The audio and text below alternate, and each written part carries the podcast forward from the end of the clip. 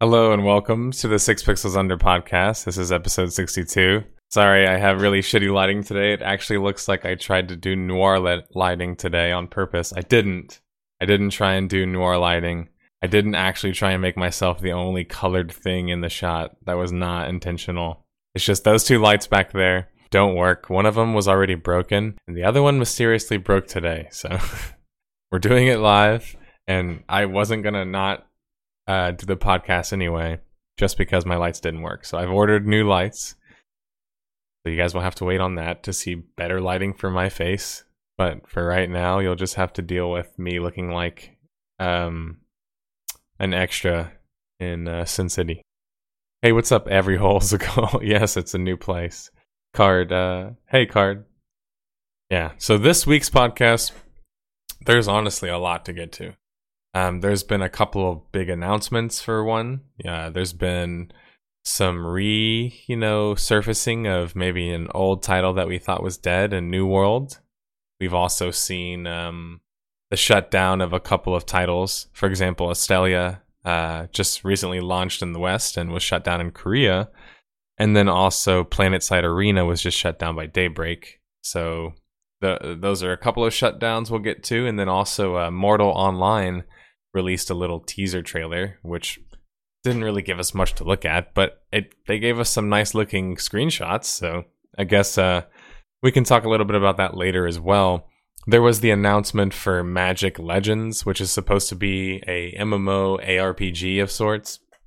And then on top of that, um, what else am I missing for the week? Uh, anything else that jumped out to me that I wanted to get to?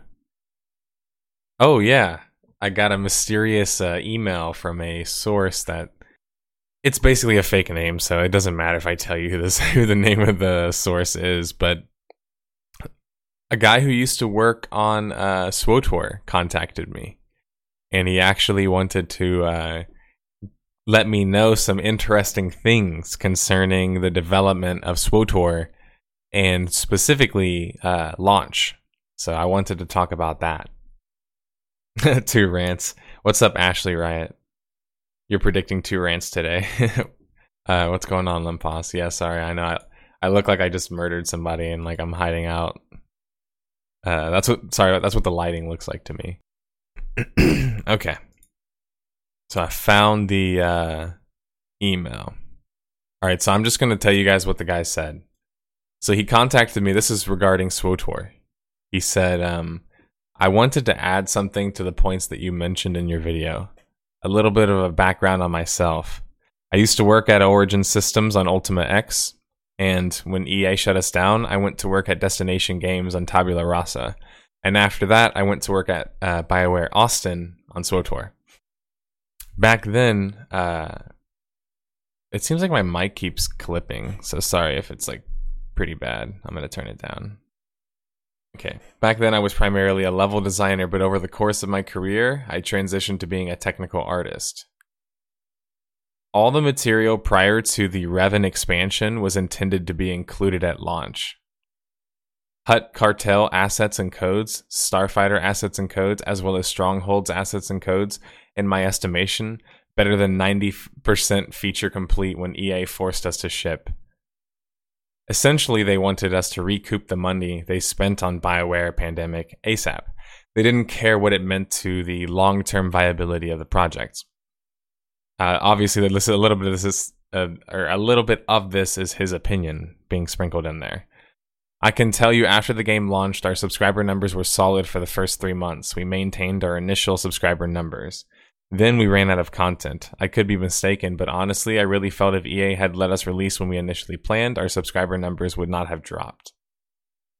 After the initial excitement of players had died down, our inters, interstis, interstitial content releases would have been enough to sustain us until the actual intended release of Revan, which was one year after launch. That was the plan all along. Annual expansion pack releases, and we had the sufficient staff to hit those targets. But as soon as we started losing subscribers, E A forced us to cut staff, and that began the downward spiral to where the title is now. It all just rolls back to publishers putting short-term profits over the quality of the product. They don't just realize that you actually have success in the industry, is by creating superior games, not by milking and giving a consumer for every last dime, or milking a given consumer for every last dime.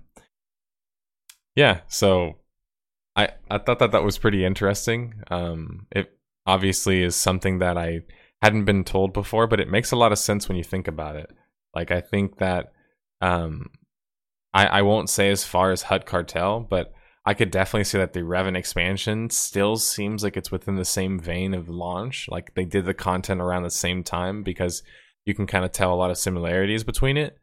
Um, but uh, yeah, I don't know if all the way to Strongholds, because man, that's surprising. If all the way to Strongholds, that just kind of tells you the Starfighter part. Uh, Starfighter part, I already kind of expected that. I mean, we knew that they had the Starfighter in the game, but they just didn't have it good enough to launch with. And so that's not really surprising, but it it makes you realize, um, and I've seen this happen before with another title where they're so focused on getting it out fast that they kind of forget that by circumventing like the process of Q A and also the process of knowing how to properly space your content out on a roadmap, especially when you're building an M M O that has like constant, consistent updates. Um, you, you, you focus so much on getting the part out of the way instead of trying to do it right. And I feel like when you when you're just focused on just trying to get it out there, and you'll kind of, you know, pick up the pieces where you have to pick them up, I think is a mentality that a lot of M M O developers and publishers did for a while, just because it's such a complex industry. But at the same time, they were kind of like, well, no M M O launch is perfect, right? Uh, you know, rest in peace, but Brad McQuaid used to say that all the time. He would always say that every M M O launch is uh, unfinished, and to some extent he's kind of right, right? Uh, it's kind of hard to debate that, but at the same time, um, in regards to S W T O R, it, clearly it hurt the game in the sense that they not only had to rush it out, but uh, at the same time, when you look at the kind of content that the game requires in order to be successful, they put themselves in a bind where if it's not successful, like uh, population-wise, because they need the numbers, remember, because they weren't initially free-to-play, they were subscription-based, then it puts like a uh, a lot of burden on them to do really, really well, and not just really well for one or two or three months, kind of like what he was saying, but well for the whole entirety of that year. So it's just, there's so many interesting things that explain what went wrong with S W T O R, but it was good to get another um, perspective from the inside to tell us something that, you know, I can't confirm one hundred percent if it's true, but I can tell you that, you know, he did know some stuff that people who weren't at least somewhat involved wouldn't know. And I can at least say that, like, he was a good source. So he could just be completely guessing, but I mean, he knew some other things too. So it's, it's kind of like, I didn't just take his word for it, you know? Um, highly doubt it'll be limited to just two rants. We didn't have a podcast last week. I mean, yeah. Uh, to be honest, though, I got a lot of my energy out last week. I did like five uh, jiu-jitsu sessions. I just I had to get that kind of energy out of me, and not to mention I was writing Artifact. I just finished writing Artifact and doing the voiceover.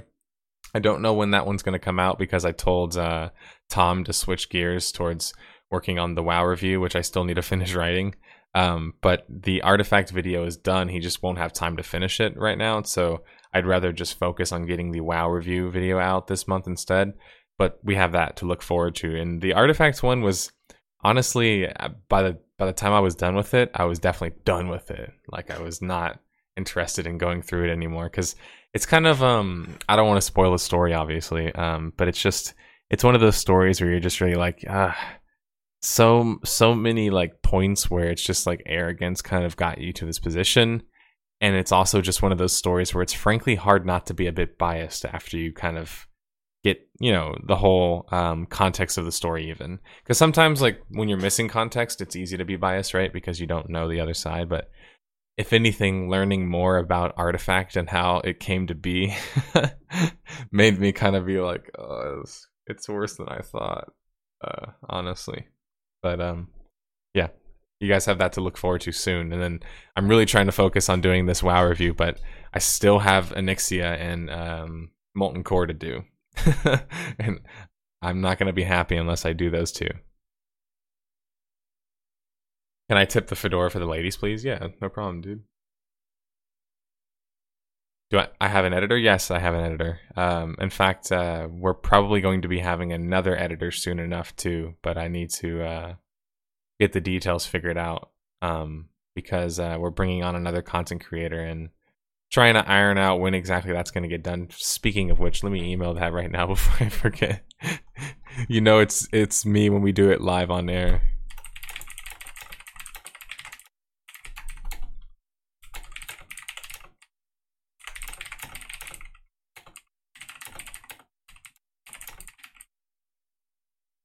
All right, cool. So I remembered because I have a horrible memory and sometimes I just forget. All right.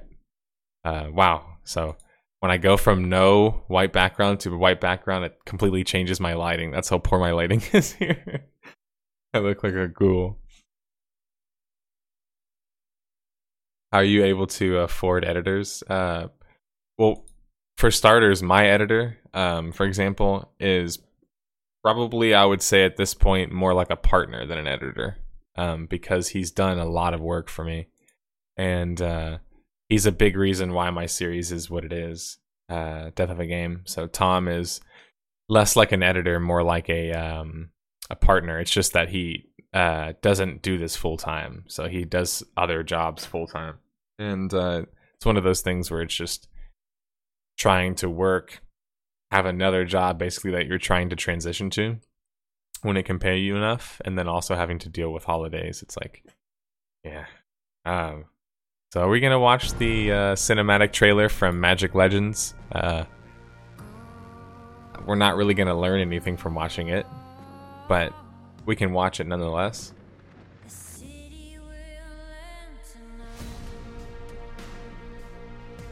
A couple of people have mentioned that they're worried that there's these really super stylized like teaser trailers and no gameplay yet, because they're thinking maybe they're gonna go for the Neverwinter Nights approach, like that that game they have, which is super kind of instanced, barely qualifies, if qualifies as an M M O, but it's like super stylized, has like pretty nice graphics, cool cutscenes.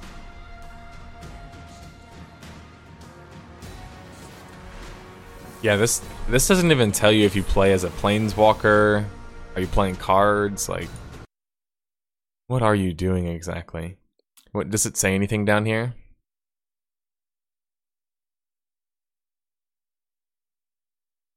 It says, become immersed in the acclaimed fictional magic multiverse as a powerful spell-wielding planeswalker. Okay, so you're playing a planeswalker. It says, um... will be revealed in January twenty twenty if you're interested in being the very first to experience this epic M M O action R P G. Uh, so I guess we'll find out soon enough. I've contacted them. Um, I don't know if they'll get back to me, but I've contacted them. So he is basically in the editor friend zone. The editor friend zone. More, more like... Um, Whenever uh, Tom is able to replace his income with the income that I pay him for the work he does with me, then we'll be able to just focus on the channel. And that's just a process. I say it all the time. So I sound like a broken record, but it's true. Just a process that happens over time. I wonder if it'll be related to the five E stuff they put out for the Magic Universe. Huh. You know, that's a there's a good question, uh, Drowcorn. Um, because it, it probably will be related to that in some way. I'm just really surprised that I don't see more information from this. Like, they had this big announcement to basically announce an announcement, and I don't know. I just have always found those announcements to be kind of weird because it's just like a teaser trailer. And at that point, the cool thing I'll say is that whenever I'm looking at MMORPG's subreddit, um, yes, they can be overly negative sometimes, but it's been funny to at least see people asking the question of, how is this game massive? I'm seeing that on a lot of these new trailers, and when people are advertising their new game, the first thing I'm seeing people ask now is, how is this game massive? And that's like, hey, it could just be a couple of people, but it makes me happy to see that, right? uh, it looks like shite from what we can learn from it. Yeah, there's not a whole lot to learn from it. And speaking of which, um, I got contacted for something that I know people have been asking me for. are asking me about. Uh, I guess I'll turn off my ad block, Mister U S Gamer. So Amazon's New World finds firmer footing with a new look and more guidance. All right, so we had wondered for a while where New World had gone. Um, of course, people had been asking me because I went down to Amazon's studio in Irvine and I got to talk about the game and give my advice about the game from a design perspective. And so people thought I was going to save the game, basically. Uh, obviously, it doesn't really work like that, right?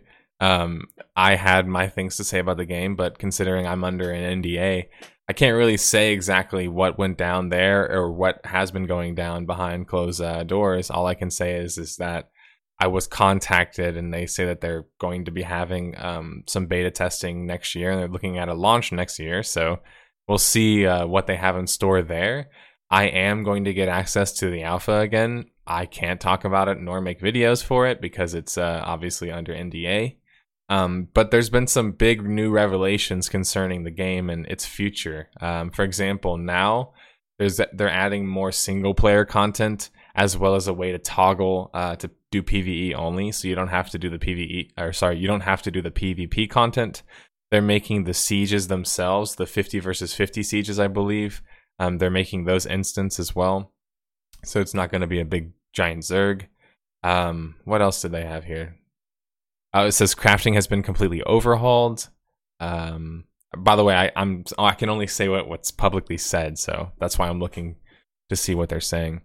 Crafting has been completely overhauled. Yeah, so the crafting system was centered around points as you gain, or you gained as you leveled up, which could be spent on new recipes and specializations. Um, now you perform a certain gathering, crafting, or task, and you get better at it. You become faster at gathering. Okay, so just like a, a skill system, basically. They changed to a skill system. Man, sometimes whenever writers write stuff like this, you can just tell like they've never played these games. Like, I'm sorry, but like reading through this paragraph, I was like so confused. And I was like, oh wait, you mean it just has the skill system now? Like player skill system? Because that's existed for like a long ass time. In fact, it's one of the older systems, if anything. I'm not going to get tilted over writing today.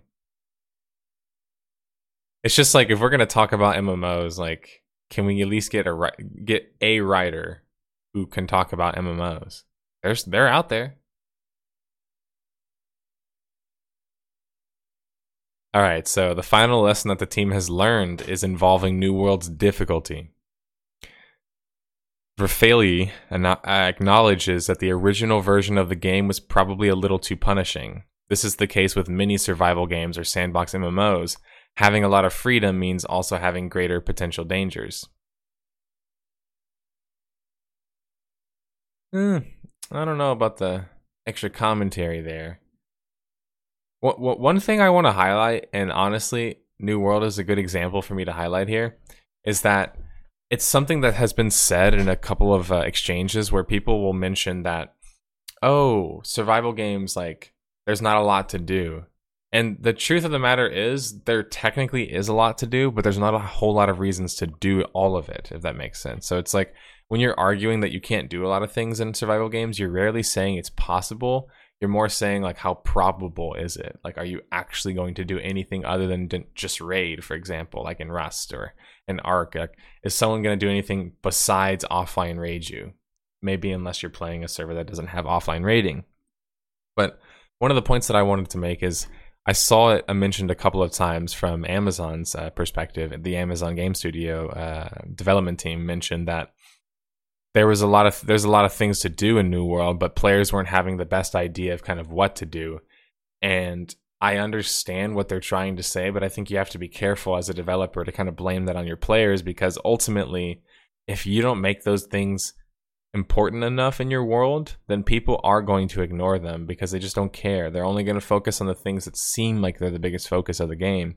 And uh, combat is a big part of that, right? So people are naturally going to gravitate towards just killing, and, and unless you can build a game that has playstyles that are aren't just, you know, killing. And that's actually something that's been talked about in this new press release. They mentioned that now it should be a lot more possible to be a crafter and not be forced to do combat. So, I mean, that's good to hear. That's uh, certainly a good change to hear.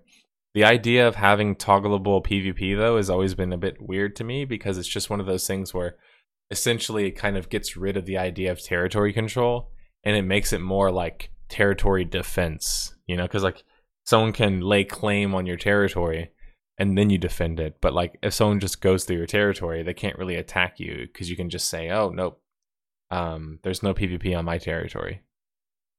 I I don't typically like systems like that, because for me, they're just like these halfway systems where the game's trying to like satisfy two different crowds. And in my opinion, you got to choose one or the other. But just because you choose one or the other doesn't mean that you can't also add other features in your game. Like, that's one thing I didn't like about the crowd that supports Rust, is they'll argue that, oh, you know, so there's this other content in the game, but nobody really does it. Everyone just raids and does this. And it's like, that's true, but in order to fix that problem, you have to add other things in the game to actually do, right? Like, there has to be something to do besides just raiding. And if there's a short time to get your um, weapons wiped, your blueprints wiped, and then you just go back to raiding and attacking another group, I mean, what is the reason to not just do that over and over again, right? So a- Amazon's New World, we'll see how they solve that problem. But I do think it's a little bit interesting that they talk about um, the game being a little bit too punishing, when, I mean, I didn't think it was terribly punishing before. There wasn't even full loot. So I guess uh, we just have a difference of opinion when it comes to risk versus reward, maybe?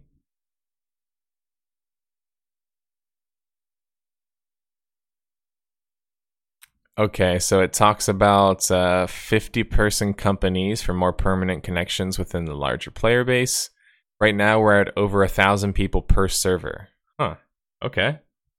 So that a thousand people per server would qualify for an M M O, wouldn't you guys agree? So I think New World has now satisfied that M M O uh, vibe if it's able to push over a thousand players.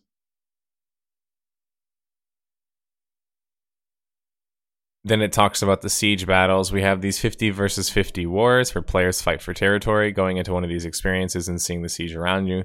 I think it's something that people will enjoy. For people who aren't as PvP oriented, we also have invasions. Corrupted forces take the fight to the player. That's a super fun PvE experience, trying to defend against hundreds of A I breaching your walls.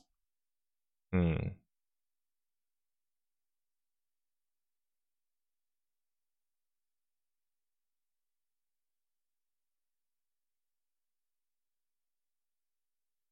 Yeah, so when they said, we will definitely be adding new content, new weapons, new enemies, new features, and new land masses over time.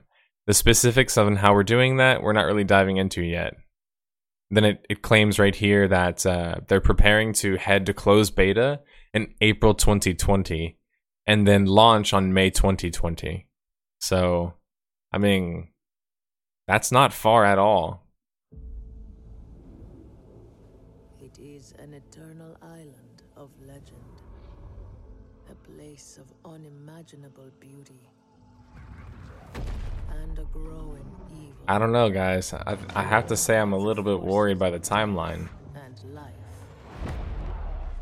Just because, like, if they're gonna have a couple of us playing alpha and giving our feedback, like, what if we don't have enough time, you know? I don't know. I'm sort of thinking that they're prepared to take a bit of a blow at launch, but that they're confident that they can um, make up that difference later on. At this point, I think it's sorting, it's sort of starting to look like that. I don't think um, Big Amazon is giving little Amazon Game Studios that much more time to develop this game.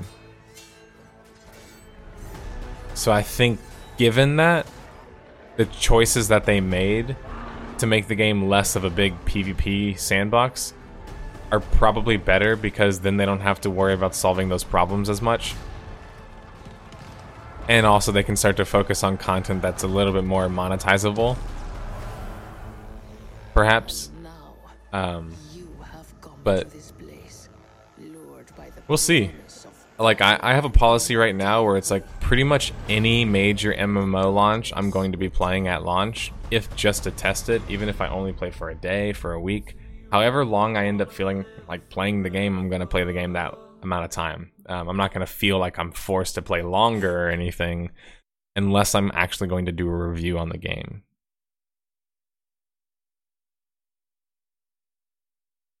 Hey, I sound tired. Uh, yeah, I honestly, I am tired. I woke up at like six a m today. It's like five hours ago. Then I went back to sleep because I wasn't really trying to wake up. So, oh, by the way, did someone ask me if I have bi-curious thoughts? That was an interesting question. Uh, there's a difference between punishing and tedious. I find most survival games tedious. Yeah, I find them tedious simply because ultimately, why are you even doing it in the first place? That's, for me, the biggest thing that I don't like in sandbox games, or sorry, in um, survival games, is just why. Like, why am I doing any of this? Like, what is the point?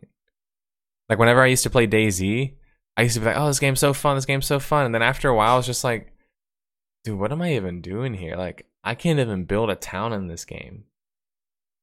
Meanwhile, dudes are playing Minecraft, building whole entire, like, cities. And I'm over here, like, hiding my shit inside of a tent. I don't know, after a while, when I, I just got super turned off after DayZ, I think, with a lot of survival games. I was just like, what am I doing here, man? Like, I even went and played Rust for hundreds of hours, and just like, after a while, after you've gone through the loop a couple of times, for me, it's just like, what else is there? There's no long-term progression. There's no, there's no permanence, and those are the things that I value the most in M M Os, and so it's just like, I like ways that you can affect the game. So again, a survival game seems like a great option for something like that, right? Um, it's just that most of them aren't built for long-term progression. And I think it's because those games are just built primarily for just being like kill boxes, unless you like to build. um, and that's why Minecraft attracts such a massive audience, is like, you don't just have to be into the combat, right? Like, I would say very few people play Minecraft just for the combat. Um, but people are playing Rust just for the combat, right?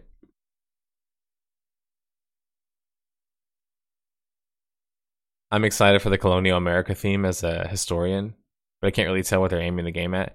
So I, I, we, I mean, frankly speaking, I can say that like every, all of us who went to Amazon uh, Game Studios, we liked that the theme was unique. I can say that much because we talked about that, you know, on off record. Like, we thought that the theme that they've chosen is certainly a unique theme. Um, but that's all I'll say about that. Sorry, guys. I wish I could say more, but it goes into things that I've said to them, and um, all of that was under N D A, so I want to wait until that's released, and then I'll tell you guys personally what I said, and if I thought they listened, or whatever I can, you know.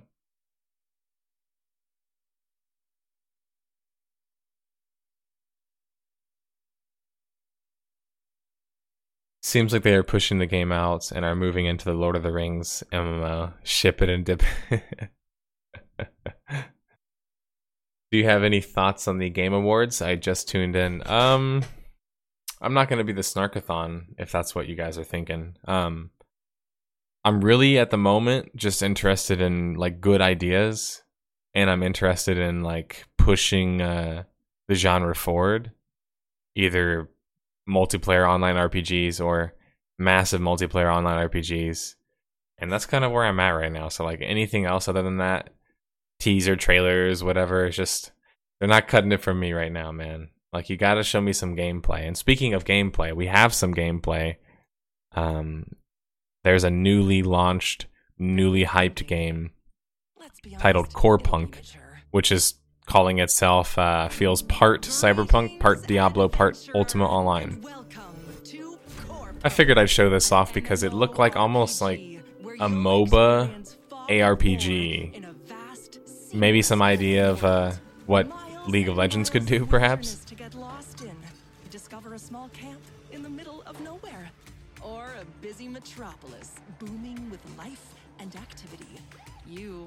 Lazy played a browser M M O made by one person. Looks great. No, it's a slow game. It looks pretty slow, Kalantis, if if that's what you were referring to.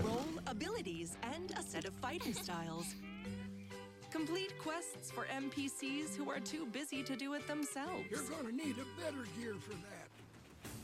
Kill monsters to earn gold. Shred them with your best move. Uh, be careful. The combat looks pretty sluggish, I'll say. Fighting as a unit. Grow crops, chop wood, mine ore. Trade goods for missing resources to craft the weapon you deserve. I mean, I can imagine that this um, review style works for some people, but I don't know if it works for like the target audience per se. Like, I don't know if the M M O R P G audience is hearing this and this is resonating with them. Seems like it's more of a trailer for people who maybe don't know what they like or what they want per se.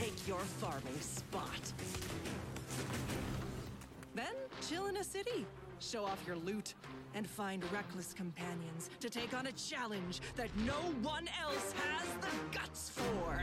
We will come get it. It looks a lot better than most of the other games I've seen, that's for sure. It also, it seems like it at least has room to grow as well. Like maybe it's too slow, but that's probably something they could fix. Seemingly, at least. They've got boss fights and shit.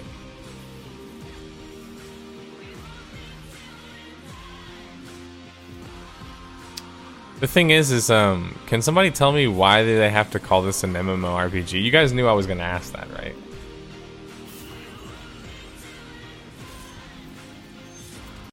Everyone knew I was gonna ask that, right? Like, why why do we have to call it an M M O though? Why not just call it a, I don't know, a multiplayer online A R P G, or just a multiplayer online R P G. Like, what about the trailer was massive at all? Like, like even just a single example. Was it whenever that other five-person group jumped that other five-person group? Is that massive? Is that what the bar is these days, man?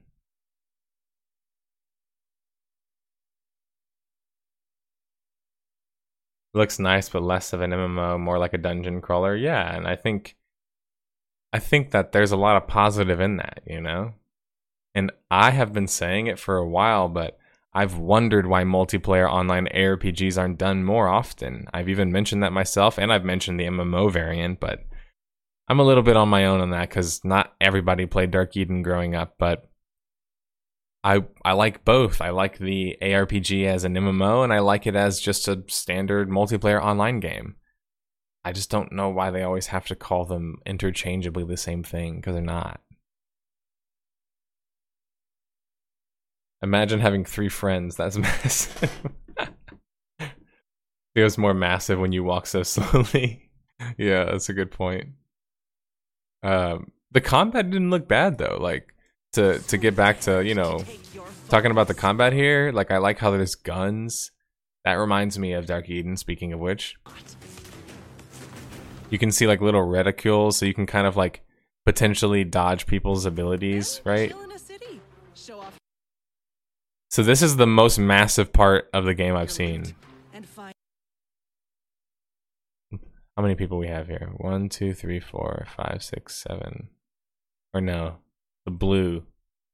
One, two, three, four, five, six, seven, eight. So eight people in this shot.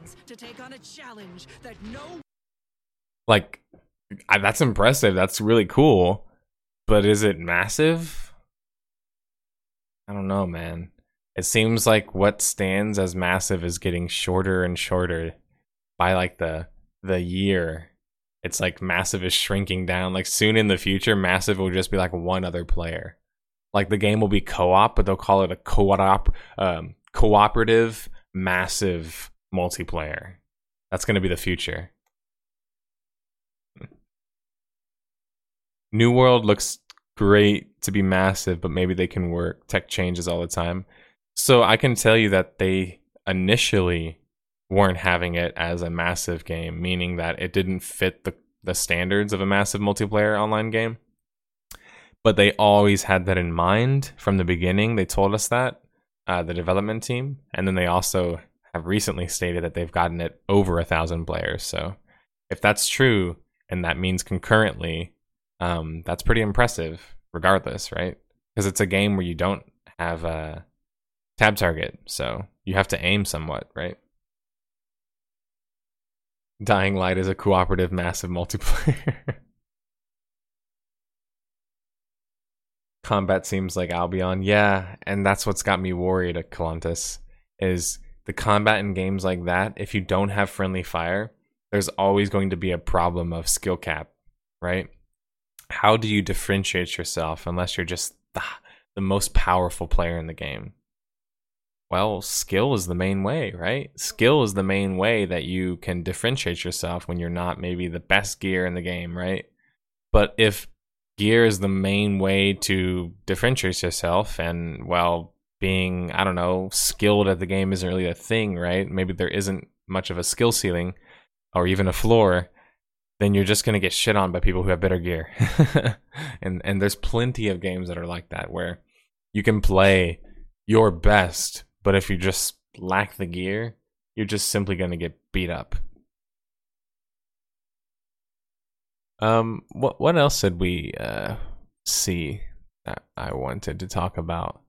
We've talked a lot about New World, and I'm going to wait to talk more about it because, uh, well, simply put, I want to wait for them to release more, and then I also am going to have the chance to play the game with the new round of updates, so I get to see for myself what it's about, because I still think that there's a lot of really cool ideas that we can play around with with New World. And I'll tell you that um, a couple of us, uh, the content creators who were there at the offices, we actually told them, I think, some pretty cool advice, like some pretty cool ideas. So, um, yeah. Full gambling in Eve for a minor rant. Yeah, um, I don't even know what, where where to go with that. I forgot I should post this stream.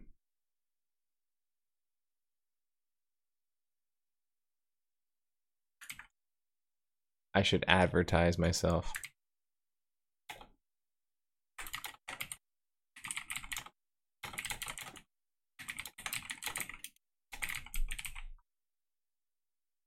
Okay, I did that. Would or should a game with friendly fire allow for AoE heals to apply to the enemy team? Um, that's an interesting idea.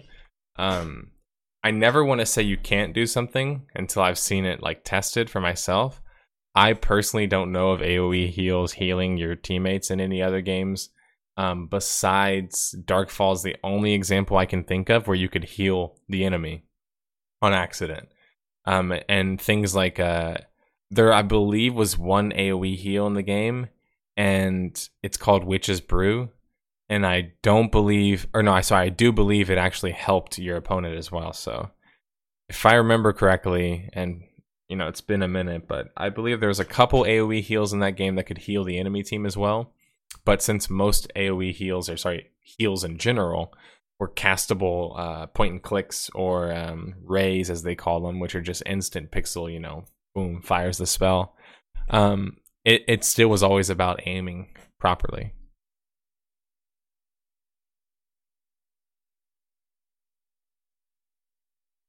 That was the biggest shock to me. I was a thousand percent ready for New World to be Middle Earth.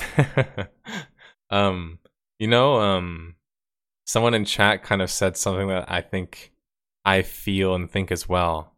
Um, and it's that at this point, doesn't make a whole lot of sense for them to abandon what work they've done, because they have done some good work. There's some good salvageable work there.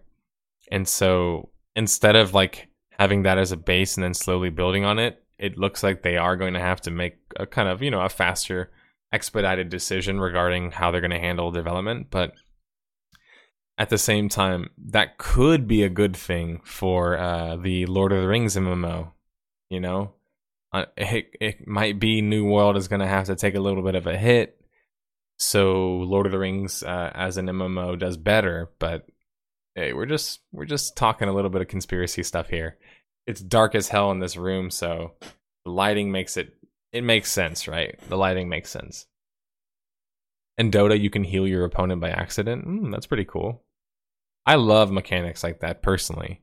I don't think healing um, or really damage in general, unless it's a very particular kind of damage, should ever just be as easy as just firing it and it lands. And I know, like, you guys are like, but tab target games. The thing about tab target games, and it's something that drives me crazy, um, and you guys know I rant about it all the time, is that just because a game is tab target doesn't mean it's less skill. And I've seen this even said by journalists. I've seen this said in reviews. They'll say, like, oh, New World is more action-oriented because it... Uh, or, sorry, New World, because it's more action-oriented, has a higher skill cap than, say, for example, a tab target game. And I'm like, but that's not really true. And I think I kind of would know because I played the game a lot.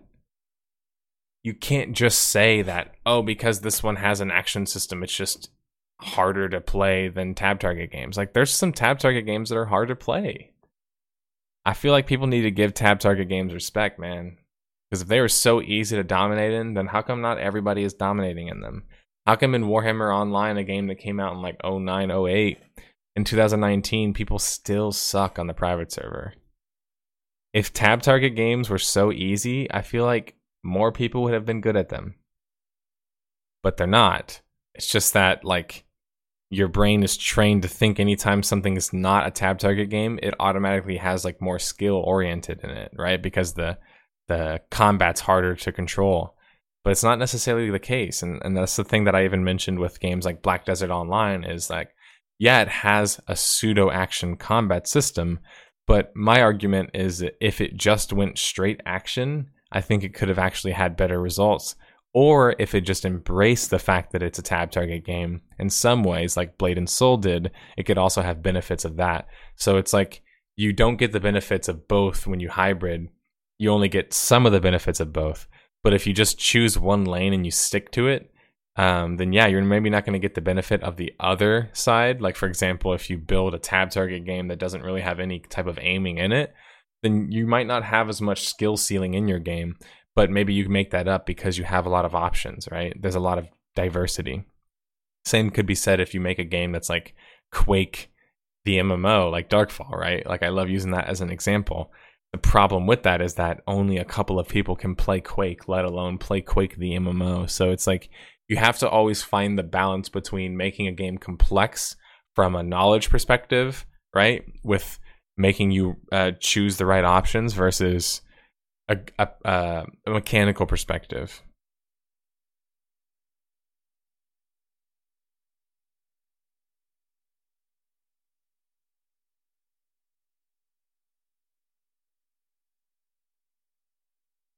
Okay, I was reading an email. Interrupted myself. No worry, every year Ice Frog looks at Dota and then says, what if it wasn't Dota? I think Crystal Maiden had heals. It's been ages since I played, so I've forgotten the abilities.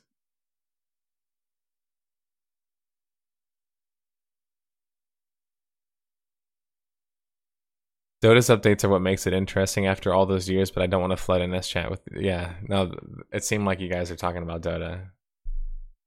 People love Dota, so what can you do? Um, we can talk briefly about Astelia shutting down its servers in Korea. And that's never a good sign for a Korean M M O. This is one that's recently come to the West, uh, the Western market. It was being pushed by Nexon, and um, some content creators did some videos on it. Uh, some maybe did some sponsor videos on it. All I know is, is that I could smell a dud from a mile away, and I kept telling you guys, what unique does the game have to offer? Um, and I never really got a full answer on that. I'm glad I didn't make the purchase, because you can almost guarantee that if a Korean game is not doing well in Korea and it's published by Nexon or N C Soft, there's not much of a future left for this game. So there you go. Rip uh, Astelia, which might not get a death of a game just because I don't think it's that interesting. What I do think is interesting is a good old-fashioned uh, Nordic company coming back, Starvault, that is, and doing another Mortal game, this time Mortal Online two. Unfortunately, another teaser trailer situation, so we don't really have much gameplay to look at, but I was fortunate enough to um, alpha test Mortal Online and was a forum dweller for a number of years. Uh, I didn't play the game much after it actually launched because it was just so far off from when I played it initially, and it was just, they always had problems with their netcode, and that was always a big reason I didn't really want to play the game. I've heard it best described, if Darkfall was Morrowind, uh, Mortal Online was was um, Two Worlds. It's a good way to describe it. So Mortal Online was similar to Darkfall in ways, but it was like Two Worlds, right? It was kind of like bootleg version in some ways. That being said, it did a lot of really cool and unique things. Like it had full nudity, for example, which is unique to me. Um, it had uh, uh, better, higher end uh, resource systems where whenever you farm a certain resource, it's not just like X resource, um, Y resource, Z resource. There was like rarities of different resources. So there's actually like economic and territory control was actually meaningful in the game, right? Because re- resources had a rarity to them. Other things that Mortal Online had that were really cool, of course, were full loot. Um, one of the things I love the most in a PvP game. And it also had the Unreal Engine. So it was more of a fast paced, in your face, you know, parry, block, dodge kind of combat system. The problem with the netcode, of course, is it kills a lot of that enjoyment of the combat system when you're not really hitting your target when you think you should be hitting your target. So that being said, I don't have much to report about Mortal Online two. Maybe I'll get more information soon enough.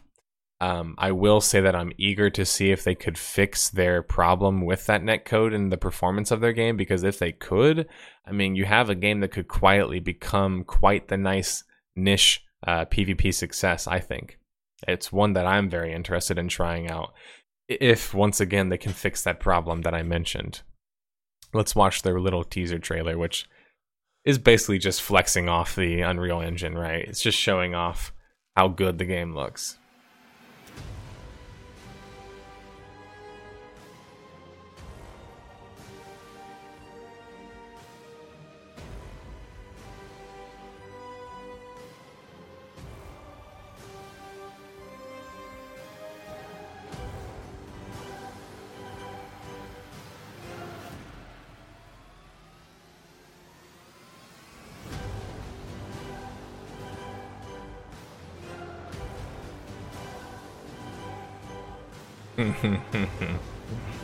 I noticed that too, Cart. uh,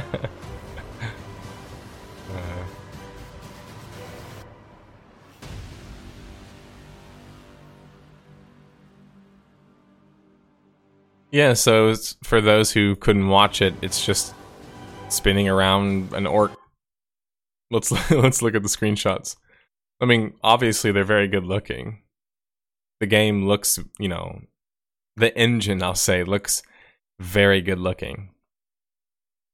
But for me, all of this is just, it doesn't matter if the game doesn't actually function properly. You know what I mean? Because, like, who cares if the game looks amazing if it doesn't really function properly? Let's let's watch some Mortal Online gameplay. You guys can see maybe why I wasn't uh, the biggest fan of it.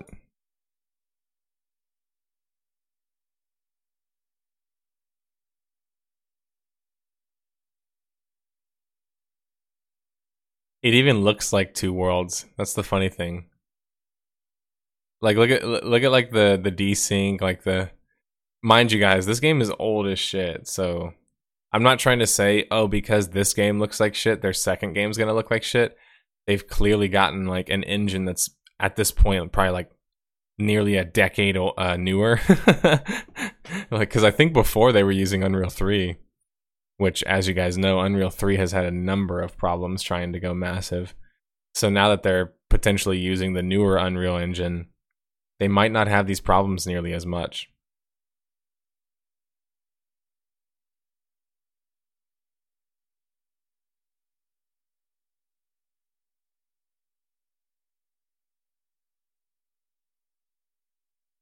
His name's Zero Life.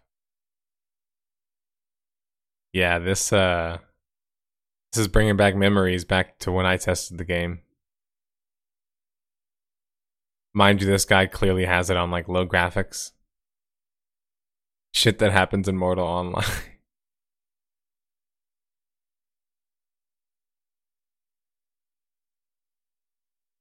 I think they're healing each other when he does that, by the way.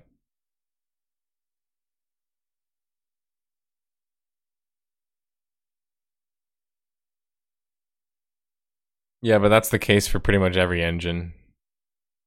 Pretty much every engine needs it, uh, an engine to be modded to go massive. What am I even watching?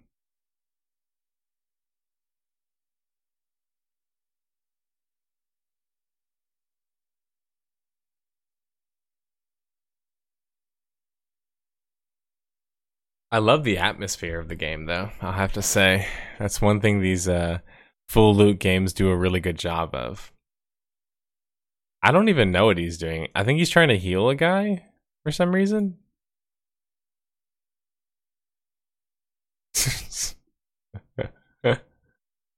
Yeah, so anyway, as you can see, the combat is uh had some interesting problems. Um So why why does he have a twenty minute video here? Because I'm pretty sure there's no gameplay in this entire thing. Yeah, there isn't.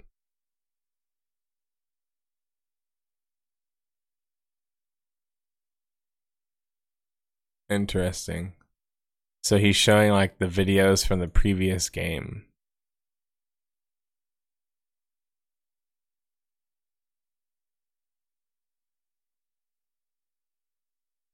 I always wonder when people make early videos like that. Is it really like, I don't know. Does it really help when you do a video that early? I feel like there's like so little information that you're just basically guessing at that point, right? More minutes, more ads.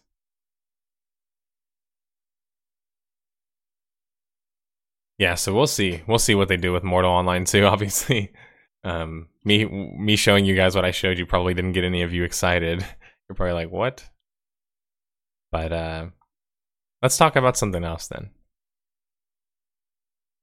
Yeah, lots of guessing.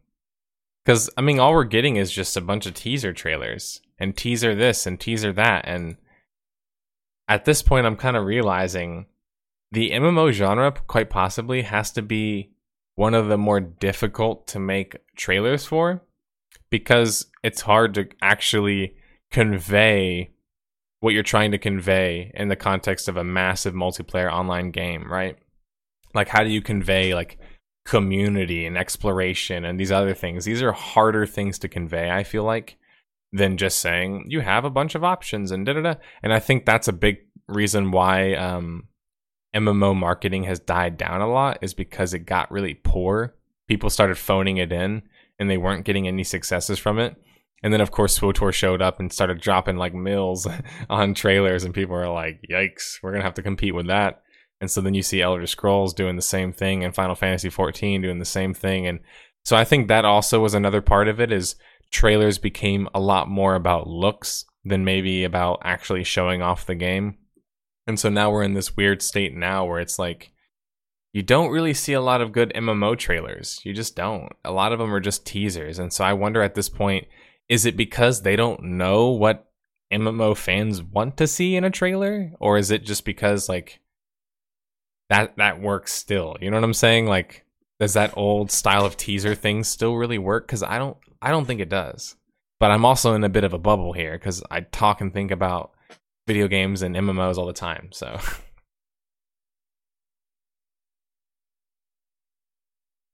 I think they should just show massive battles. If it doesn't lag, that's the best advertisement. But that's the funny thing is, is they don't want to, because then it makes their game look bad most of the time. I would say, besides the original stories, the Blur trailers were the best thing to come from SWTOR. They were freaking amazing. They were. I mean, like, they're just not just amazing, incredible. I mean, have we ever seen trailers that great before? Like, just from the full perspective of like the way they're produced, the way they come across, like the pacing of it, like all that stuff is great, but it doesn't really do a good job of actually explaining what the game's about. And I feel like um, Blur, if you will, and SWTOR kind of, you know, in a weird way screwed up the market with those damn good trailers, because then it just became like, let's just do kick-ass trailers. And it's not really about like the Wildstar approach, which had both. WildStar had the big, you know, hyped trailer, but they also had the gameplay trailer. And I thought that that's like a cool middle ground. So you can have that big trailer to, you know, attract the casual fans.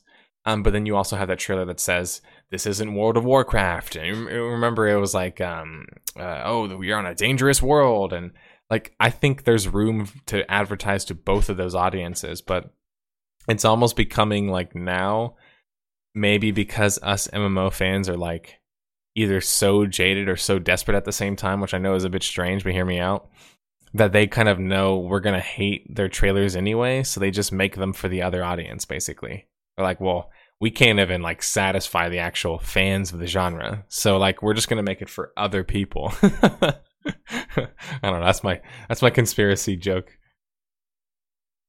I miss in-game M M O trailers because they were so jank. They were, but I, le- I, I like, do I need to show the Galaxies trailers again, man? Those are so cool because they were actual scenes from the game.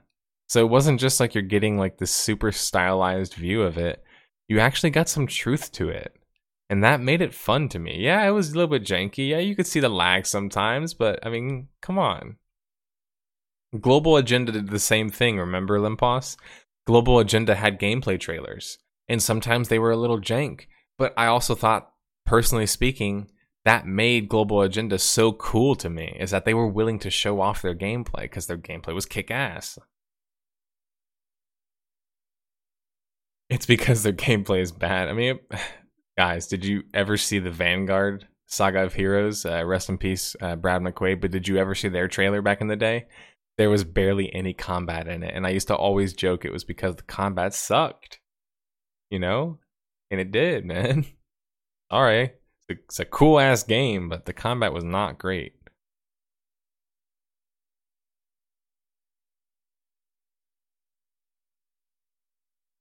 If you don't know what I'm talking about, you got to go watch that Vanguard trailer because it's a kick-ass trailer, but there's like barely any combat in it, and you'll notice it when you when you watch it.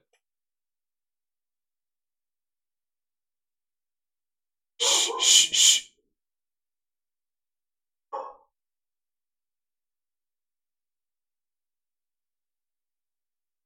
Yeah, it's some growing pains moving into the new place. I, I'm not burning my ass off, and I'm not sweating, which is awesome. But obviously my lights broke when I was moving. And then my dog, she's still like paranoid about every little sound she hears. She's like, what's going on here? Ah, all right. Uh, what else do I have to get to today? I'm not going to hold you guys too long because uh, I need to get to writing some WoW myself. Uh, some WoW review, I should say. I did want to ask you guys a broad question, maybe something that I think we can do as a bit of a roundtable, but I'll save that for a little bit later. Um, actually, I'll just open up the floor right now to questions. If you guys have any questions, go ahead and ask me them now. Let me uh, change this. Yeah, so if you guys have any questions, go ahead and ask me some questions now. And then um, I wanted to get some of your input as a community about some criteria for judging uh, an M M O, because I don't want to have to do ratings, but ratings are a big part about doing reviews. And at this point, I think out of five probably is the best, because I think out of ten, there's just so much wasted numbers. And so just for clarity's sake, I think it's easier to do out of five. And the idea I had was doing a objective criteria of sorts first, and that would be what we would talk about um, voting on. Gameplay, I had graphics and art, sound and music, is it massive question, and then the final one was just community. And uh, I chose five on purpose, you'll see for uh, in a second. Then there's the judging criteria for WoW specifically, which we would average these two together, basically. And for that, I had leveling experience, roleplay, group dungeon and raid content, PvP, and then another community. And so these numbers, you would average them together. And the idea was that because there's some sort of an objective criteria that you could ap- apply to every single game, you can get some sort of number from that. But at the same time, I don't like just using some like objective measure, because it's not fair to certain games, because certain games focus on other things, right? So if you just judge them with the same brute tools, then you're not really going to get the same kind of um, you're not going to get the same kind of details, I guess.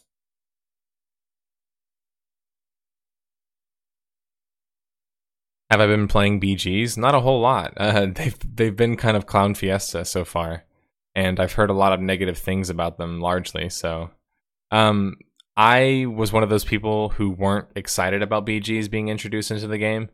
Um, still am not excited, and then of course after all of this negative hoopla, even less excited about it.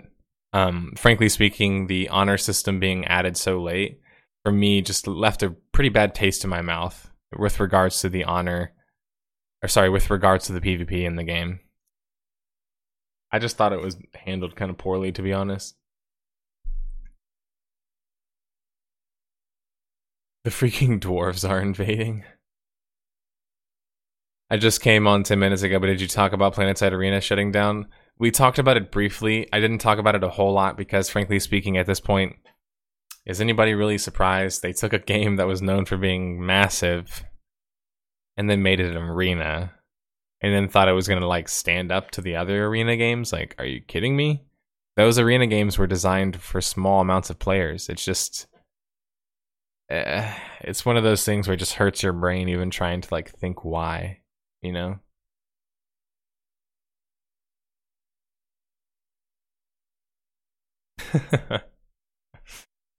uh. Which new or upcoming M M O do you think has a chance to break into the big four? If you're talking about the big four as in like what are the most popular games right now, um, I would just have to pick one that's like economically the most feasible then. So I would probably say... Hmm. I'd pick something like, if they can get their shit together in terms of like animations, like something like Crowfall, because it applies to a big, broad audience. Um, maybe I'd say something like Hytale, because Hytale also, you know, applies to such a big, broad audience, and it's also supposedly, you know, Minecraft two point oh. So if they can get the modding to work in Hytale, they could turn that basically into an M M O, and um, I think those two things have pretty good chances of unseating whatever's currently in the top.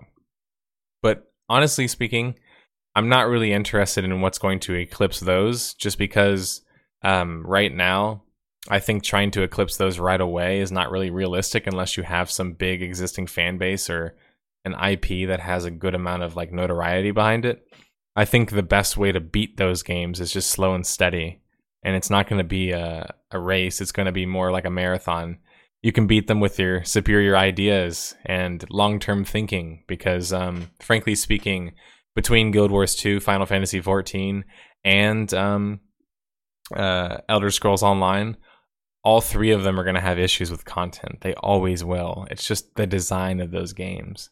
They're designed that way. So it's like, it's not my opinion to say that they'll have problems. It's they designed the games that, that way. So I think those games will always be swinging up and down depending on how well their next, their next expansion does.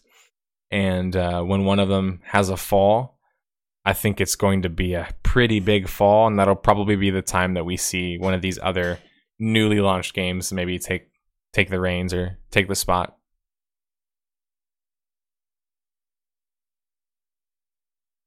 Has there been any news on Hytale? Um, no, I mean, besides just like monthly updates and that sort of stuff. PvP is the best for longevity, though. It is the best for longevity. That's that's sort of why I'm saying like the top three games right now are all going to have problems with longevity because they're going to have to keep outdoing themselves with each subsequent expansion. And hey, Final Fantasy just did Shadowbringers. They did a great job with that expansion, but they're going to have to do a great job with the next one too, right? And that's the same thing with Elder Scrolls is... When you make your content based around iterative um, theme park PvE experiences, dungeons, instances, raids, that sort of stuff, new zones, um, you put a lot of strain on your developers to constantly have to put that amount of labor in to keep up with the amount of content that you need to create. And that's why it's so important to have a good PvP system in your game, because it can allow for content to kind of, the pace to slow down a little bit. It gives you more tools in your game that give players the ability to create content, are more tools that give you, the developer, more time, right, to work on content. I think the problem is, and you saw this in New World and games like that, is sometimes developers will take the opposite approach. Hey, we gave you the tools, so like just figure it out on your own, right? And that's not really a good solution either, because you need to have some level of middle ground. Like, even in a game like Rust, I still think you need things like a quest system, right? Like, you can still do things where you can help new players get into the game without having to just drop them off in the middle of nowhere and be like, all right, figure it out. Like, I think that you can have a game that's built to be a sandbox also have quests in it, just like you can have a game that's built to be a theme park that also has maybe some more open-ended content uh, type systems. It's just more difficult, obviously, because when you build a sandbox game, it makes more sense to create more tools for players to use themselves versus in a theme park game. But if you're in a theme park game and you're running into problems of running out of content, maybe you need more ways of opening up your content to your player base so they can kind of, you know, make their own content out of it. A good example of that would be like more difficulties for raids and dungeons, um, more ways to run raids and dungeons, um, difficulty leveling modes, right? Like, I've talked about it in S W T O R. A big problem I have in the game is that it's too easy to level in, even though I very much like the leveling experience and I like the story experience and the class stories. It's just so easy. It takes away from a lot of the enjoyment for me. For me, the most important part of an M M O is the feel of the world. The art, music, quests, difficulty all contribute to creating a world. Will you rate this? Yeah, so it, we'll ha- we're going to have to talk about that a bit. It's it's so hard to make an objective list of like what you consider to be something you judge an M M O about, but I'm certainly going to say gameplay, the graphics, uh, you know, something along the...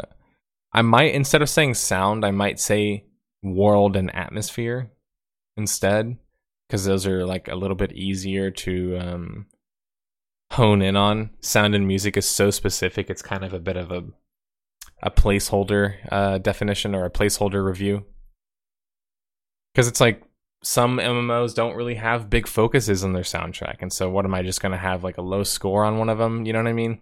Versus like I could do world and atmosphere and combine them uh and judge those with things like music and sound and um uh the way it looks potentially. I still need time to figure out more of an objective criteria for judging an MMORPG, but I know that the one for WoW is pretty easy because I'm just picking basically all of its strengths. Uh that's how you do it essentially. Is like I have a uh, my nose is just so damn itchy, sorry. um You'll have two different categories. One is like the objective measure, which is trying to come up with things that apply to as many M M Os as possible. That way you can have some level of semblance to compare them to. And then you have the more specific criteria for WoW, in this in this case, for example, which would be uh, the leveling experience, roleplay, group dungeon, and raid content, PvP, and then finally the community aspect. And uh, I don't know. I feel good about the criteria that I have for WoW, but my quote-unquote objective criteria is going to need some work. The Rust new player experience, die to players over and over again until one player hesitates and turns you into their gathering monkey. Pretty much.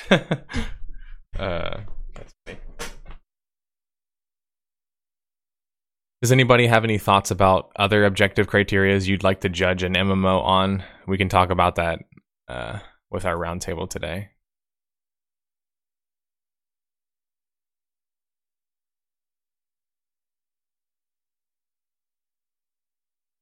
I am so hungry today.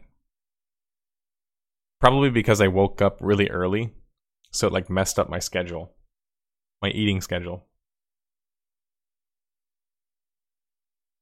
I'm gonna I'm gonna go ahead and say myself that I think that um, judging an M M O based off of gameplay is always going to be a, an important part, of course. So that's going to be in there. And when I say gameplay, I'm talking combat, but I'm also even just talking about second to second running around gameplay. It's just the gameplay broadly. Um, I don't think I need to nail down combat per se. um, as its own, because it's so specific, and frankly speaking, I would think largely it's kind of shit in most M M Os, to be honest. Combat isn't that great.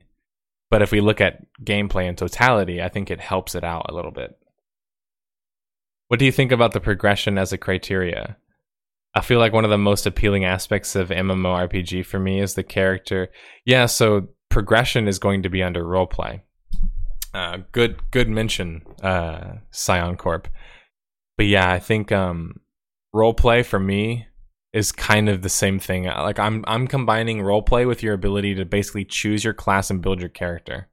So I mean roleplay in like the actual context, not just like when you pretend to be someone, another character. Like when you're like, hello, I'm an orc. Not just that kind of roleplay, but like roleplay as in like you pick your character, you build them this way, you you know, and, and stuff like that. And I think that that is an aspect that uh, WoW, uh, frankly speaking, to spoil a little bit, does a pretty good job of, comparatively at least. For me, it's interaction. If I do something, do I have an effect on the world? So much of an M M O can't be rated until after launch and seeing what the population does. Like, I think an M M O that is all PvP is a failure for me. So is one that is all PvE. But keeping the right balance of the world PvPers and ganking to PvEers so neither side gets bored or infuriated is impossible. That's why I don't think there should ever be a desire to keep the balance between the two. Like, you shouldn't be trying to balance a game for two polar opposite crowds. Like, all it comes down to is basically making a stand. Who is your audience? And that's what really publishers at the end of the day are afraid of. They're afraid of just putting their flag in the in the dirt, in the sand, and just saying, this is our audience, we're sticking to this. They want their developers to appeal to, you know, cast a broader net.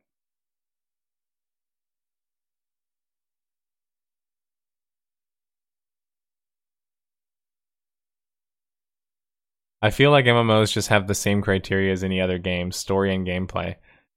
I feel like if you're going to judge them off of base criteria of other games, you know, they're they're not that great, man. they're they're just not. That's why I'm like I'm trying to like be as favorable to M M O genres as possible, or to the M M O genre as possible.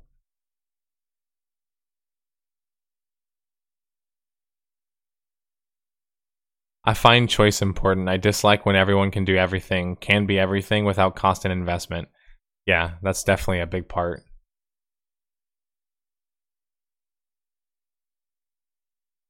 You want one that's all PvP? Yeah, I think a, a good amount of people are okay with that as well. I think it's just um, when you're trying so hard to appeal to two different off- audiences, it just seems like it's just like, why are you even trying to do that in the first place? Because if you're trying to appeal to two broad audiences, two broadly different audiences, I would argue just try and mimic real world. And what I mean by that is create a virtual world that has rules in it that penalize, um, say, for example, murderers. Uh, say, for example, people who steal things. Um, whatever it is, you have to govern or create a government, create a, a world that governs itself, essentially, if you're going to have a game that can appeal to the hardcore raider and the hardcore PvPer, but considering most people aren't willing to do that, don't try and appeal to both. Just do what other games do and just say, okay, our game is a PvE game, but we have like arenas in it. I think that that's perfectly fine as an option. Even as a PvP fan, I don't think they should somehow create a virtual world just so I can play PvP in their game. You know what I mean? Like, I don't think Elder Scrolls should like open up all the zones to PvP just because I want it, because the game isn't really designed for that. You know what I mean? Mind you, if they had a server option for that, that'd be kick-ass, or maybe even a private server um, that could do something like that. That'd be really cool, because that's how I think the game personally should be played, but it's, it's not made for me then, right? What are my thoughts on Flamelash? Hmm, you'll have to update me on what Flamelash is. For me, an MMORPG is mostly about community. One of the reasons that WoW is failing at the moment is because the need of a community is gone. Yeah, and I mean, a lot of people, including me, already kind of have been talking about that, that once people realize they're going to get breadcrumbed, they're going to start quitting. And I said that, and that's what people have been doing, because what else do you do? you just keep playing the same content. You just make another character. Not everybody's going to do that. Eventually, you run out of content. And then what? And that's why I just think it was a big miss by Blizzard to not really announce what the future is. I think that they're going to start to feel it. And they're going to wish that they had at least said something about it. I think my point there is that both sides need each other in my view, even if they dislike each other. I like the sweet spot of M M Os where everyone was forced together. It isn't a, about appealing to both or trying to manipulate the population as much as it's, I don't see both in a game, I lose interest. I like the intersection of those audiences, and I think it's impossible to get that now. I don't think it's impossible to get that at all. I mean, I think that there's plenty of games that get that. Survival games still get that largely. I just think that when it comes down to it, Um, whenever you play games like that, most of the time there isn't enough reason to deter people from just killing everyone they see. And that's just, it always comes down to like, and I see these arguments repeated all the time on slash game subreddit, slash MMORPG subreddit, and it's something to the effect of this. It's, oh, but full, you know, PvP focused games don't work because everyone is just assholes. It's like, well, if that's the case, how does the world work? Because couldn't we have just done the same thing, just killed everyone, and like, or, or no, or did we figure out ways to govern ourselves, or did we figure out laws and ways to, I don't know, deter people from wanting to commit crimes? It's like we figured this out already. Why are we, why, why are people acting like we couldn't figure it out? Like, am I going to sit here and say that we've stopped murder from ever happening? It's like, well, you can't. The point is, is that we sure as hell can do a lot better of a job than we've done already in full loot uh, PvP M M O, uh, M M Os, which is kind of nothing. I mean, in some of these games, you basically just let people just get like pile-drived into the earth and then just quit. And it's because you don't offer enough incentive to help those people, um, and it's a it's a big problem, and I've talked about it a lot. But you guys always hear me say the three letters. And th- these are like the magical letters that you want to hear somebody talk about when they talk about a PvP-focused game. And that's new player experience. Like a sandbox game needs a good new player experience. It's not an excuse to just say, oh, it's a sandbox, you can do everything. It's like, no, you still need a good experience for a new player. They still need to have an idea of what they're doing. They still need to know why they're doing what they're doing, right? You can't just drop them off in the middle of nowhere and then just give them nothing.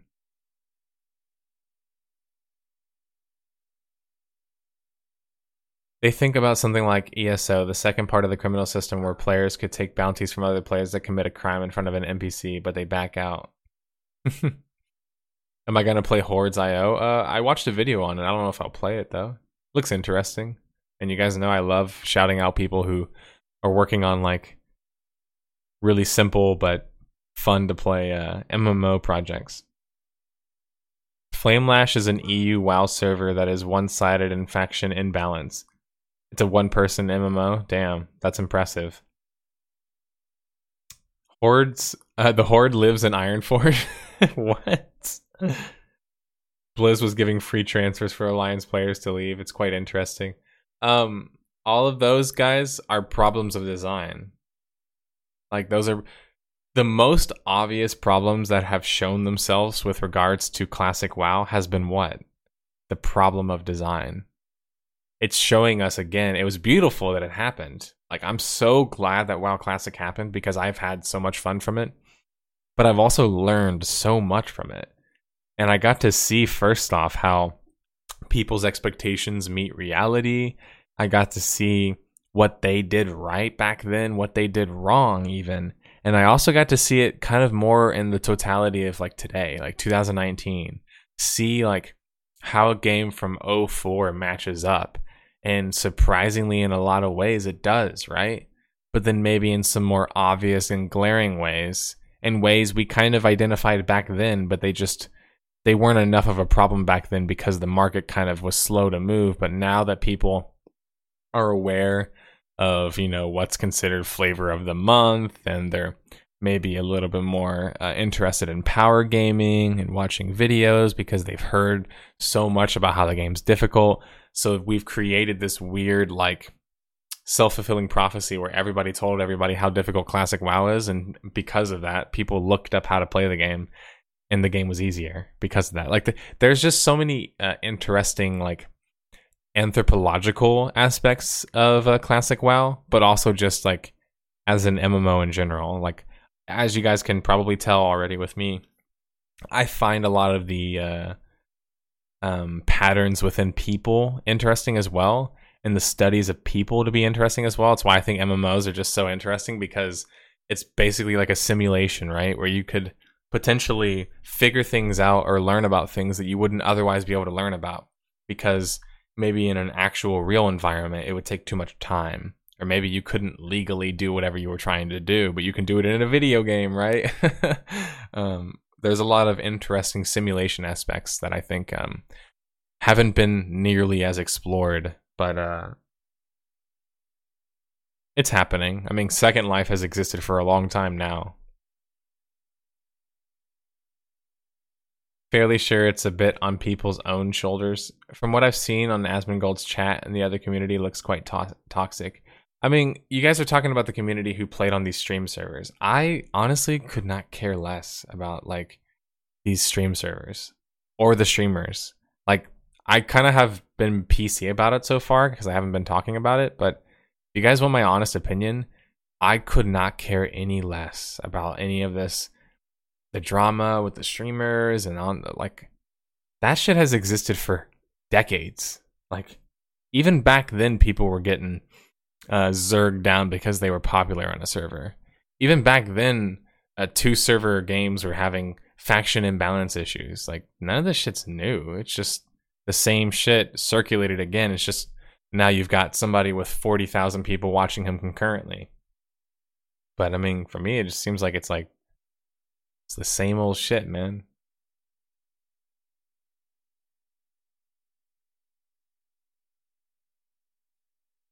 Yeah, I mean, Limpos, at the same time, it's like, if you want to go to Asmongold because you see him as, like, the typical perspective that you're going to get from a from a Classic WoW, you, you might be right if you're talking about playing on Asmongold's server, right? But what about Grobulus or other servers? Like, my server, I, I didn't have any big problems of Asmongold like situations. I mean, I had some egotistical people, some people who um didn't know how to, like, say what they want or, like, be honest with themselves, like, but that's just in life. Like, you experience that with people all the time, so I don't think any of that has been unique to WoW Classic so far. Now, if you could stop caring about Reddit and YouTube comments, um the difference between that is that that's an that's a base that I'm trying to educate. I don't, I won't claim that you'll ever understand that, Limpos, but w- when I'm trying to do better for the industry, it seems stupid to get caught in the weeds, but sometimes I do have to focus on educating just that one guy, you know, like, sometimes I am thinking, how could I teach somebody something? Even if I think that their perspective is so stupid, right? Like, I, I, I don't want to have this mentality where I'm like, everybody's wrong and I'm right. Like, even if I think somebody's wrong, I'm still willing to have a conversation with them, you know, just to be like, how are you coming to that conclusion? You know, do you know something I don't know? Because maybe they do. Maybe they know something I don't know. Maybe, like, this guy who contacted me in uh, on Gmail, maybe they have an inside source. Maybe they heard something or they noticed something that I didn't notice.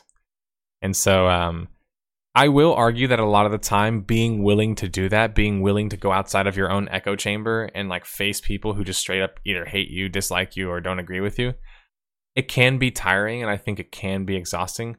But at the same time, the joke that I always make is, like, I do jujitsu and I do martial arts for a living, dude. Like, it's what I'm going to be doing the rest of my life. Like, I love martial arts.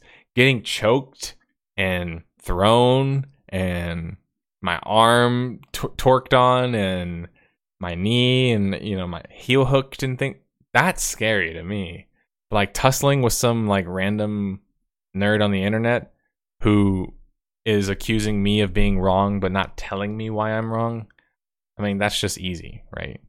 Like, I've just gotten better at knowing when it's worth it to argue with someone and when it's not worth it. Like, for example, whenever I'm on, like, Twitch or uh, Twitter or Reddit, you're typically catching like a very specific version of me, which is like a version who's more about trying to um, shoot the shit with you. So like if you come at me with something stupid, I'm going to shit on it. But it's not because I'm a mean person. It's just because it's just kind of how I am, right? Like you just shoot the shit with your friends. Someone comes to you and tells you that the, the sky is green. You're going to laugh and make fun of them. Not because you're a mean person, just because it's funny. Um, but where my mentality becomes, I think, more serious minded is when I'm doing like a video, right? I'm doing a production. I'm doing a script or something like that is a lot more contained, and it's a lot more about being very specific. And I'm not going to say P C, but it's less about having an agenda and less about convincing somebody to listen to your personal opinion and more to just listen to the story, period. Like an Artifact, in my Death of a Game script, there's moments where I'm like, eh, this is a bit of my personal bias, but it's also like it gets to the point sometimes when you're telling a story, it's so obvious when you don't say what, what is happening, it's almost like you're complicit in it. And what I mean by that is like, it's no secret at this point, um, Richard Garfield, the guy who created Magic the Gathering, was behind Artifact. But Richard Garfield also was no longer involved after the game was launched, and not a lot of people know that. And so when I figured that out, I was like, man, this shit makes sense now, dude. I know exactly what kind of person and what kind of character you are. But it's like, I can't necessarily say that outright, right? Because that's me making a bit of a read my on my own. It's me using my personal bias. But through the course of the story, it started to unfold anyway. So I was like, well, who am I kidding? I'm just going to say how I feel because the story's right there, right? You know, it's right there in front of us. Yeah, I wouldn't say I enjoy getting choked, more that you just get used to it and you um, you become comfortable with it, in the sense that instead of panicking immediately, when you're getting choked, that's one of the worst things that you can do is panic. You actually have to relax and start fighting the hands, for starters. That's like a big part about stopping somebody from choking you is just getting your hands to your face and protecting your face. Because if someone's grabbing me, I can, you know, use my hands and my inside, protect my inside space around this area. They call this the triangle in self-defense, the the triangle right here. And it's because if you get hit anywhere in this region, you're in a lot of danger, right? But it's also because things like choking and, you know, you're vulnerable in this area right here. So they always say, um, so you're either in or you're all the way out. That's one thing. Um, Uh, I'll I'll talk about a lot more some other time, but it's a concept actually. A lot of fighting in real life. It's funny because uh, I think largely, and this is a bit of a soapbox, so get ready. Um,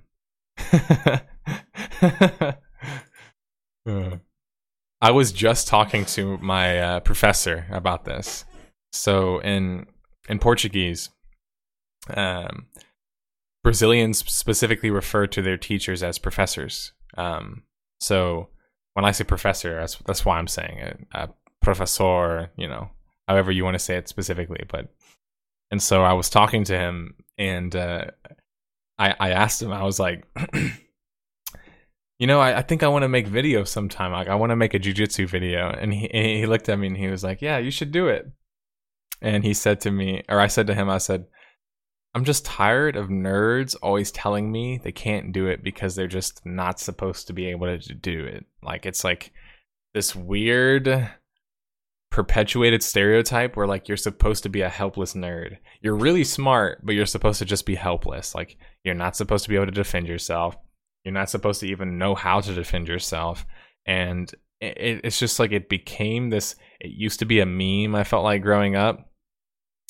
But it's it's still perpetuated a lot in like today's culture. Like you see the the virgin Chad memes all the time. It's like you can be a virgin and still defend yourself. You know what I mean? Like you can be a nerd and still know how to defend yourself. They shouldn't be synonymous with each other.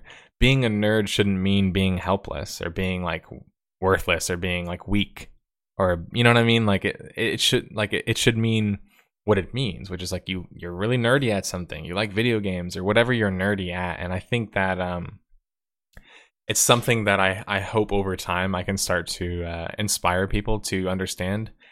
And it's that like martial arts, when you break it down to it, it's for nerds. I mean, what other like sport or activity do you just practice like the same shit over and over again for a hypothetical situation that might never happen? That is the definition of what a nerd is. And that's exactly what people in, in martial arts do. That that is absolutely a nerd.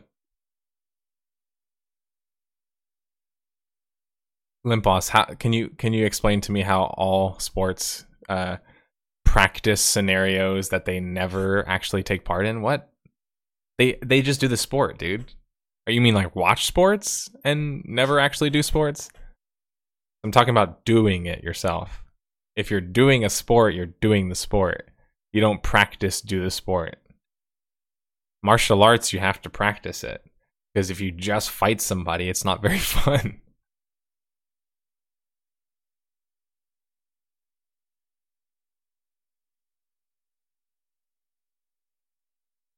The problem with martial arts in me is head injury potential.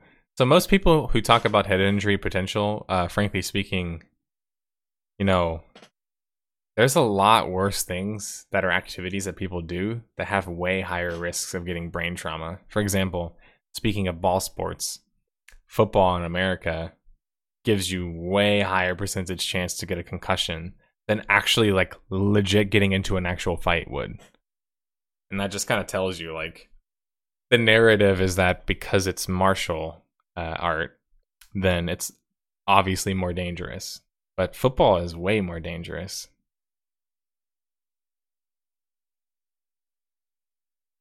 Yeah, I think when it comes to getting a head injury in a, a martial arts situation, I've actually personally never gotten a head injury from martial arts.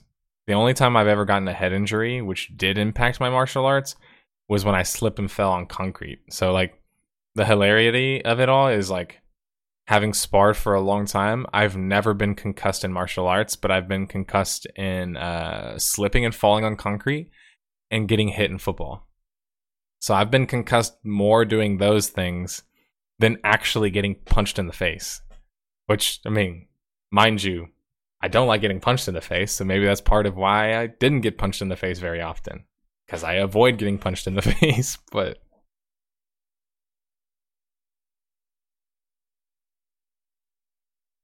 Football equal egg ball. Yeah, I think I think it's egg ball. Problem is the armor. R- rugby's a lot less dangerous. Yeah, it is. Uh, the helmet was a big reason why I got my concussion when I was in football. Because I specifically remember the helmet. My brother does B J J and broke his foot for his wedding.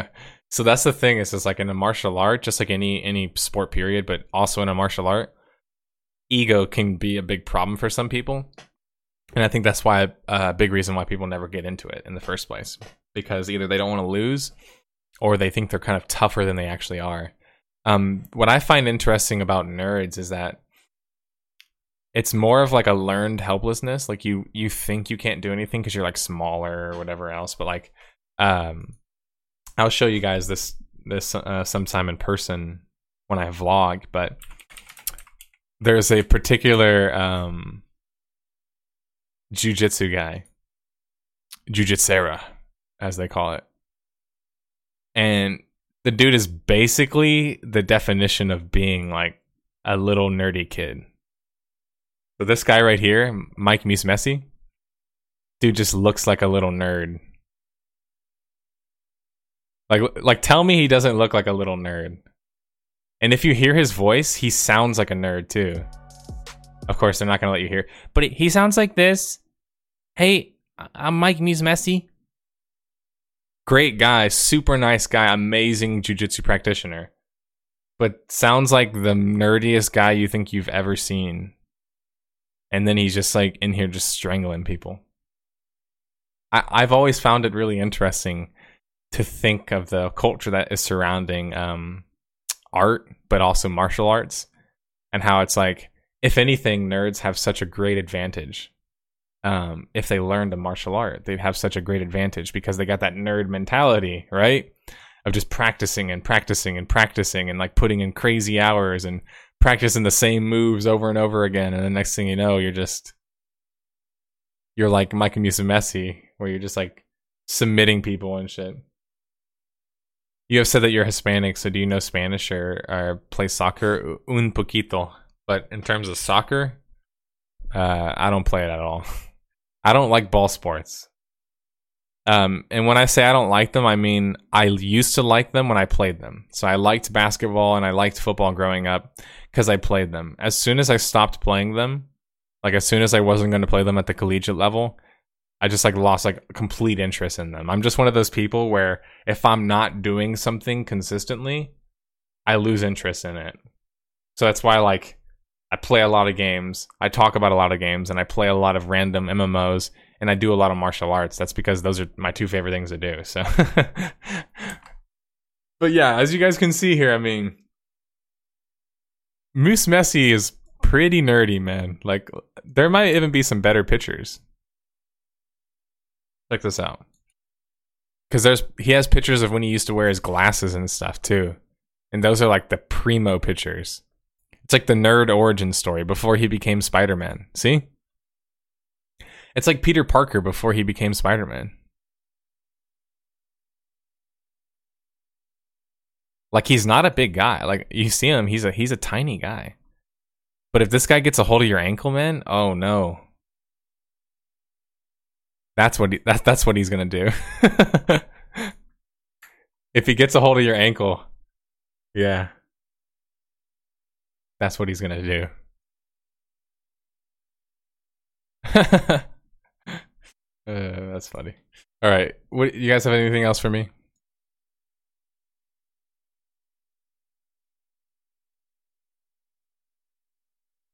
That's why I'm a huge fan of participating in Roman gladiatorial combat.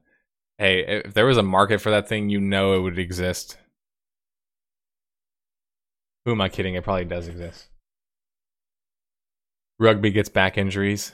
Yeah, that's that's a bad thing about uh, jiu-jitsu, Daedalus, is it can be a little bit pricey. What I will say is it kind of depends on where you go. And um, you might actually, in your neighborhood, you might have a cheaper school. You might actually have like a Y M C A kind of program. Some, some I know you're old enough, but there's people in chat who are young enough to go to college, and maybe your college actually even has a jiu-jitsu school there or a judo school. So sometimes you could even train for free.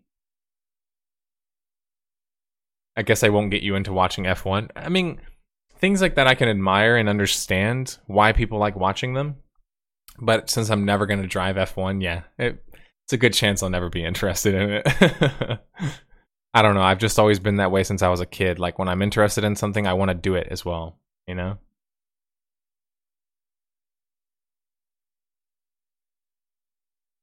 All right, I don't. I'm not going to stay here much longer. My nose is like, I don't know why my nose is so damn itchy today. Okay, makes it look like I'm doing cocaine over here. I'd look like I'd be. I well, first off, I'd be doing some horrible cocaine if I was actually doing cocaine right now, because it's clearly not really working. Because I sound like I'm about to fall asleep. If you talk athletes, though, F one drivers are insane. Well, see, that's the thing about gamers is uh, ga- gamers and nerds think. Just because they're a gamer and nerd and they're weak physically, that they don't have a lot going for them. But I can tell you guys, and I'll show you soon enough when I record a lot more of my footage, when I can actually get a camera. I've been talking about that. Um, when I can actually get a camera and start recording my footage, I'll show you that for me personally, a large reason why I think I have an advantage over other people. Yeah, people are going to say I'm physically gifted. I am. I'm a larger person, right? I'm long, et cetera. I personally, though, would chalk it up to just, I think a little bit quicker than people. You know what I'm saying? And what does that come from? That's your reflexes. How do you train reflexes? How would a, even like a clinical doctor have you, uh, what activity would they have you do to train your reflexes? Anybody have any idea? What thing that we do maybe a lot of sometimes, maybe a couple of us are doing something right now in chat. Games, yeah. And that's the thing is it's like, being good at games and actually like training yourself to have good reactions in games is good in other things in life too. It is. It's good in other things. Like your ability to have fast reflexes can help you in making small, fast little decisions at work even, right? in the middle of a competition, right?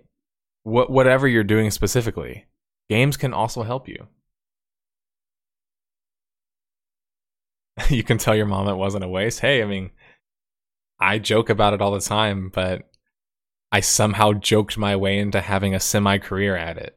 So, like, I used to make fun of myself and be like, oh, well, I played the game way too much. I played the game way too much. And then after a while, I was like, wait a minute, people actually want to hear what I have to say? I thought I just wasted a thousand hours on this game for no reason. Or I thought whenever I sold my account in S W T O R, that was the last I was ever going to talk about the game, you know? Seriously, like I, I thought that, but um, obviously, life, life's a bit fun, huh? It's a bit interesting. The time you enjoy is not the time you're wasting. Yeah, and that, that's that's the that's the correct thing to say. But for the longest time, it was hard for me not to see it as me just being a giant failure, because for the longest time, I skipped work, I skipped school, I was skipping anything I could skip just to play M M Os, just to talk about M M Os, just to just to play Halo, you know, like. And I'm glad that, you know, there's a lot of forks in the road and and shit, but I'm glad I ended up being where I'm at now, which is like, I haven't made it yet, but I have a chance to make my life in video games, you know, which is what I want, so. Speaking of which, I need to get back to writing that WoW review.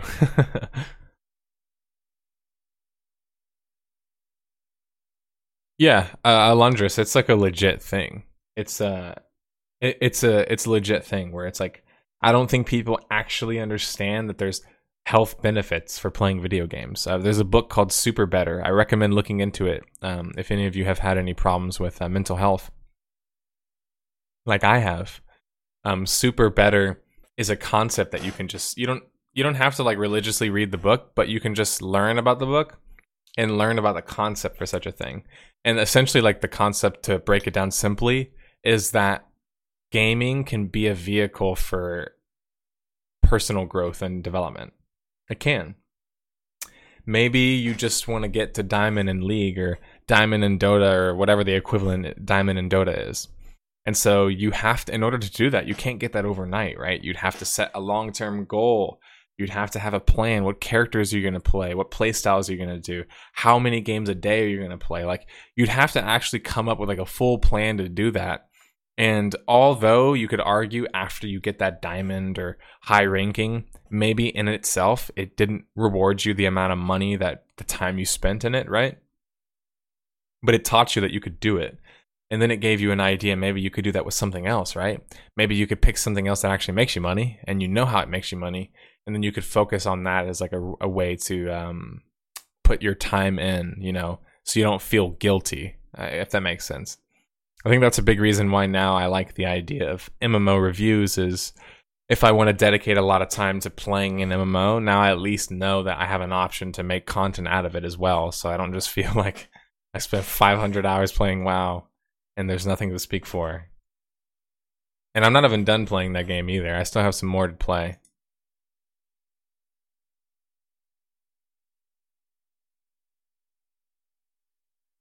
Nevertheless, responsibilities are first. Yeah, they are. And I think um I think to go back to what I was saying earlier, guys, about nerds being more capable than we realize, is just like, that's what I feel like kind of my calling is, is to let people know, like, it's not only is it cool to be a nerd, but like, nerds rule the world. So like, be a nerd, but don't think that that means that you should just sit in your chair all day.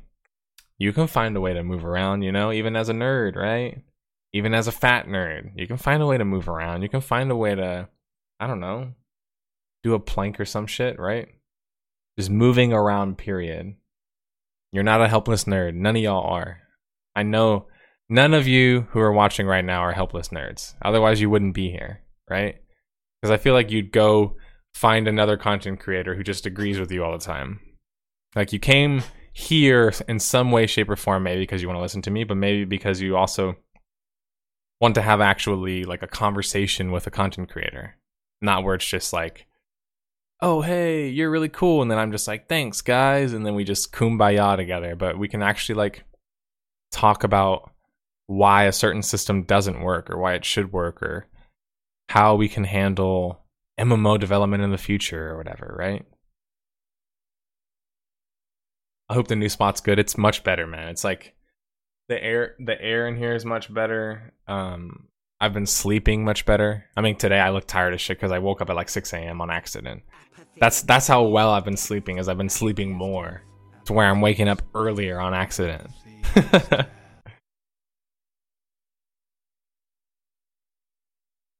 Wish my brain worked like that. I hit Diamond in Overwatch and was like, what if I hit Masters? Then I'd chase rank until I'm bored and quit the game. Well, see, I don't think that that's a foreign concept at all, because I used to be the exact way. What I call that is having a lot of energy, but just not knowing where to div- like direct it. And it's kind of like, if you're that kind of person who every game you play becomes like a completionist type of deal, you probably have a lot of time or a lot of spare energy. And you're just trying to figure out where to put that energy. And I was that way before, where every M M O I got into, I wanted to be like the first max level. And I realized after a while, is that really what I want? Or is that just what I feel like I want because of kind of expectations, the fear of missing out? And I realized I was kind of living my own M M O life, if you will, uh, if you will, sorry. And the perspective of other people's, right? They're just rushing through just to get the enjoyment of being first. And I was like, wait a minute, that's not, that's not even why I played these games in the first place. It's not even what I find most enjoyable in these games. So it's like I almost learned from that, I think. What's up, uh, Howdonator? Guess I'm leaving then. Apparently a helpless nerd. Yeah, Limpos. Sorry, dude. Helpless nerd.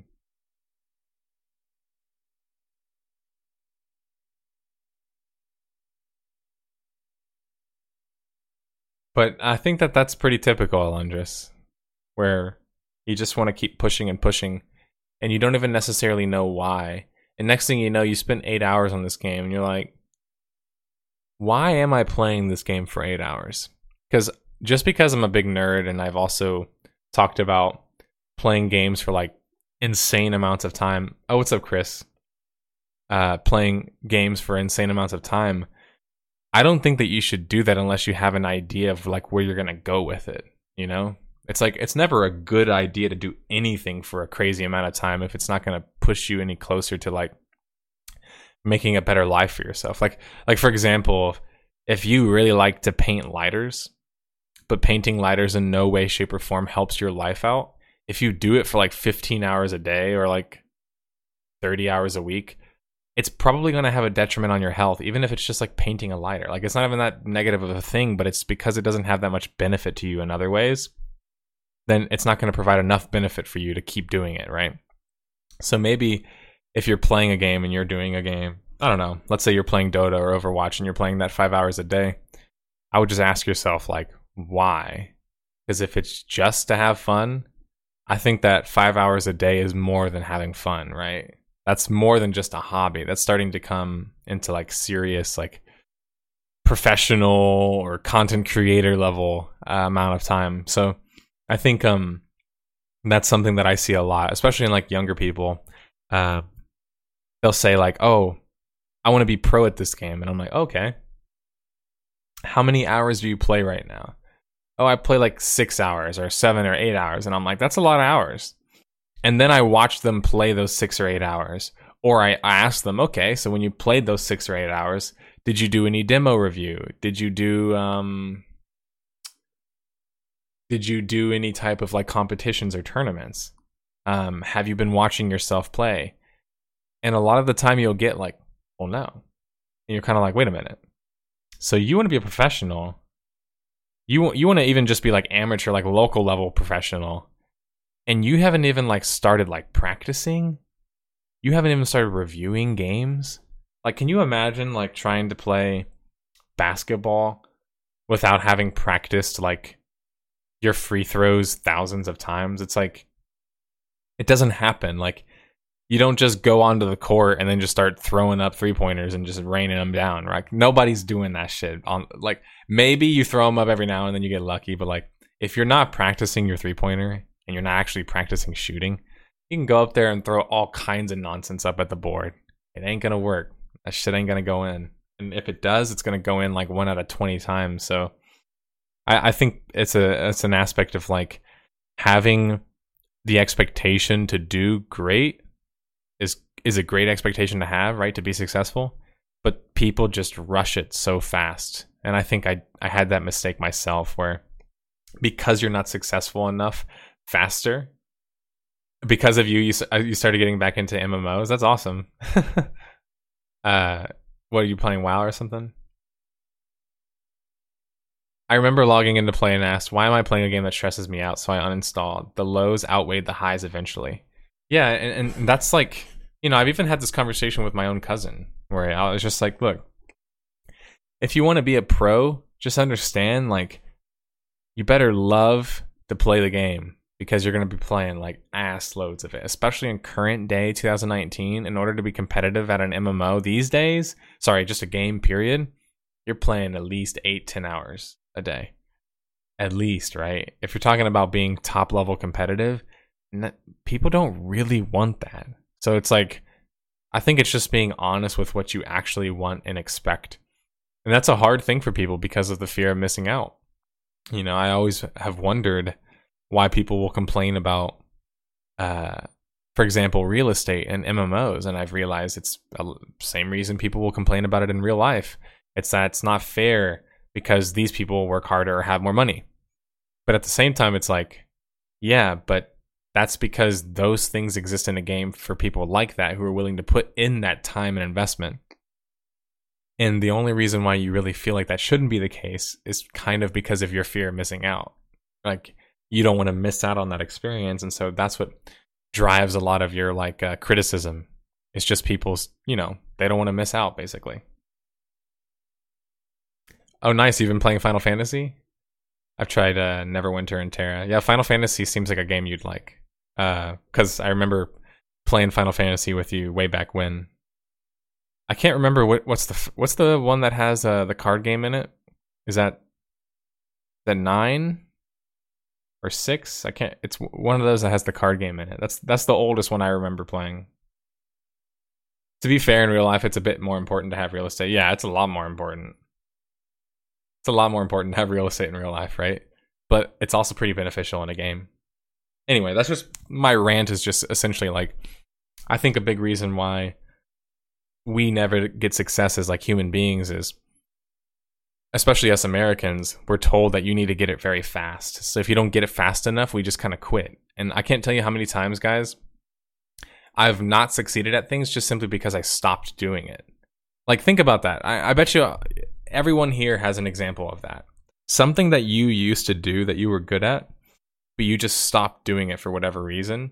And because you don't do it anymore, you're either not good at it or you avoid it because you don't want to remember that you were like good at that thing before. Like, I bet you everyone here at least has something like that, because I believe, personally speaking, that being a kid and getting good at something is the most important thing for your success. And what I mean by that is that whatever you personally found enjoyable and spoke to you as a kid, generally speaking, and there's a lot of science to back this up too, uh, and developmental thinking, Um, that backs up the idea that that's probably something that you're going to have an affinity to, because you discovered it whenever you were younger, right? Um, when you were at a younger age. And so uh, I think that uh, whatever that thing is for you guys, make sure that you're doing some part of that, because like that little kid, he's still inside of you. He's not dead yet, you know? That's how I think about it, at least, is like the inner kid is that kid who has that unbridled confidence, who's just absolutely sure that you know what you're going to get, you know, you know what you're going to do. You know what you're capable of. Uh, what do you think about Black Desert? I'd wish it just embraced what it actually is, which is a multiplayer online like R P G. I think if it tried less to be massive, I'd probably like, excuse me, I'd like it more. I like Terra's combat more. I mean, maybe older Terra. I don't like the newer Terra combat as much, because I feel like it's easier these days. But Terra, whenever I beta tested the game, I felt like was pretty difficult. That's you in competitive trash. Uh, competitive trash. I was like, what? Competitive Smash. Nine was better. I played chess for nine years and then I quit. I spent countless hours competing in it, sort of realized I wasn't going to be good enough to make a decent living out of it, and got a job instead. Yeah, and, and that's one of those careers, honestly, where I can totally understand your perspective, because I mean, it's been said already. I've tried to be a pro gamer before. Like, people who've either followed me or know my story know that already. But like, when when I did it before with Guild Wars two, there was just next to no competitive scene there. So it was like, the money that I could make, I realized when I was forecasting ahead, even if we won the first ArenaNet tournament, was like, I was going to be making basically minimum wage to be working seventy hours or whatever, you know, like sixty hour weeks or whatever it was, whenever you have to practice for tournaments. And it was like, at that time, because I was making money in construction and, you know, I had a life, like had bills, car, you know, girlfriend, like I couldn't just take that, you know, really small paycheck and live off of that. I couldn't do that. And so Uh, it was after that that I kind of realized whatever I put myself next into, it has to be something that I can make some sort of money out of, because I'm not going to chase after something like being a pro in Guild Wars two and making like minimum wage. Like, it's just to put that amount of time and effort into it and to have to actually be that good when you're better off just going and working at, I mean, shit, there's, uh, there's fast food joints here that pay way more. Like, where I live in Austin, the minimum wage is better here. And there's fast food joints here that, that pay better than I would have made doing esports. You know what I mean? And that's not to say that esports is bad. It's just you have to want it that bad. If you want it enough to get paid, you know, less than a fast food guy for the promise that eventually you can make more, by all means, man. But good luck. Good luck.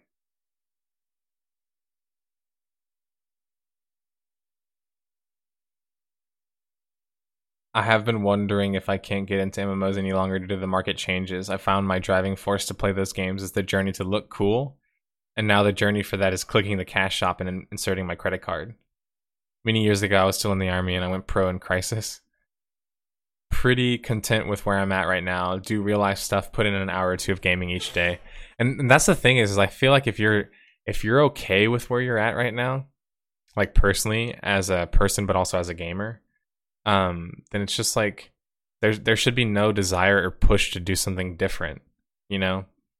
W- what I find interesting is the people who contact me every now and then, and they're like, "Hey, I didn't get the chance to experience these old games, so like, which ones would you recommend?" And I always find that to be a fun experience because, frankly speaking, when it comes to M M Os, you have to be a little bit open-minded. Wouldn't you guys agree? Because um, especially some of the older ones, like uh, Chris is in chat right now. We grew up playing um, Hutt Cartel and uh, Dark Eden, and those are games that I would argue still today are quite innovative, and they still match up pretty well compared to other games in the aspects that they specifically focus on. But those games come from like the early two thousands, you know what I mean? And it's crazy to think that games from the early two thousands can still be so impactful. Like, personally, for me, it's crazy to think that A R P Gs are big right now. Like, they're actually big again. Like, A R P Gs, thank you, Path of Exile. You put them on the map again. It's just crazy that nobody's tried to do an M M O with one of them, though. And Dark Eden tried that back in, like, ninety-nine, man. Yeah, no, I was about to start ranting about that.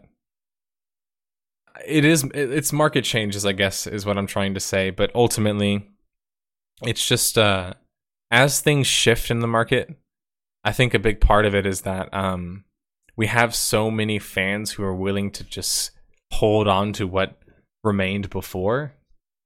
I can't help but feel like, hilariously, that might be a part of our problem here. And what I mean is, it's like the fact that Classic WoW is still competitive in two thousand nineteen, I mean, it's probably not a good thing, right? Probably not a good thing that it's still competitive. I think if we could have gone back fifteen years, we would have said, oh no, this WoW wouldn't be able to compete with that WoW. That WoW will have virtual reality movement or whatever. We would have said it would have been better. So like, I think it's important to acknowledge that maybe things right now aren't the best in the market. But that being said, um, I still see a lot of positive to come. We're seeing by the week uh, new indie developers who are, you know, show offing or sh- sorry, showcasing their really interesting M M O projects like uh, Hordes dot io. Um, we've talked about uh, they're naming themselves um, Titan Reach. Here we've talked about them before. We've talked about a number of these smaller companies who are basically showcasing that they have what it takes to go up against uh, the gameplay and some of these bigger budget titles. And if that's the case, guys, if they can compete gameplay-wise, man, I feel like the, the sky's the limit. Because um, really when it comes to beating like a triple A game, I think largely it's if you can upset how the balance or polish feels. Like when Path of Exile was able to eclipse Diablo, it did it because it felt more polished, which is pretty damn hard to do. I think in this case, if we can have a gameplay experience that feels more polished than the current gameplay experiences, which in the world of M M Os isn't really that great in the first place, right? Like Elder Scrolls Online, not that great of a bar, right? But I feel like if there is a game that can beat that, it automatically gets more attention. And that's why games like Black Desert Online and, and Terra and Vindictus, uh, Vindictus, I think in games like that, get more, um, get more, what's the word? They get more coverage. Because their unique combat system, Blade and Soul is another great example. They're, they're unique combat systems, and they're actually cool for M M Os.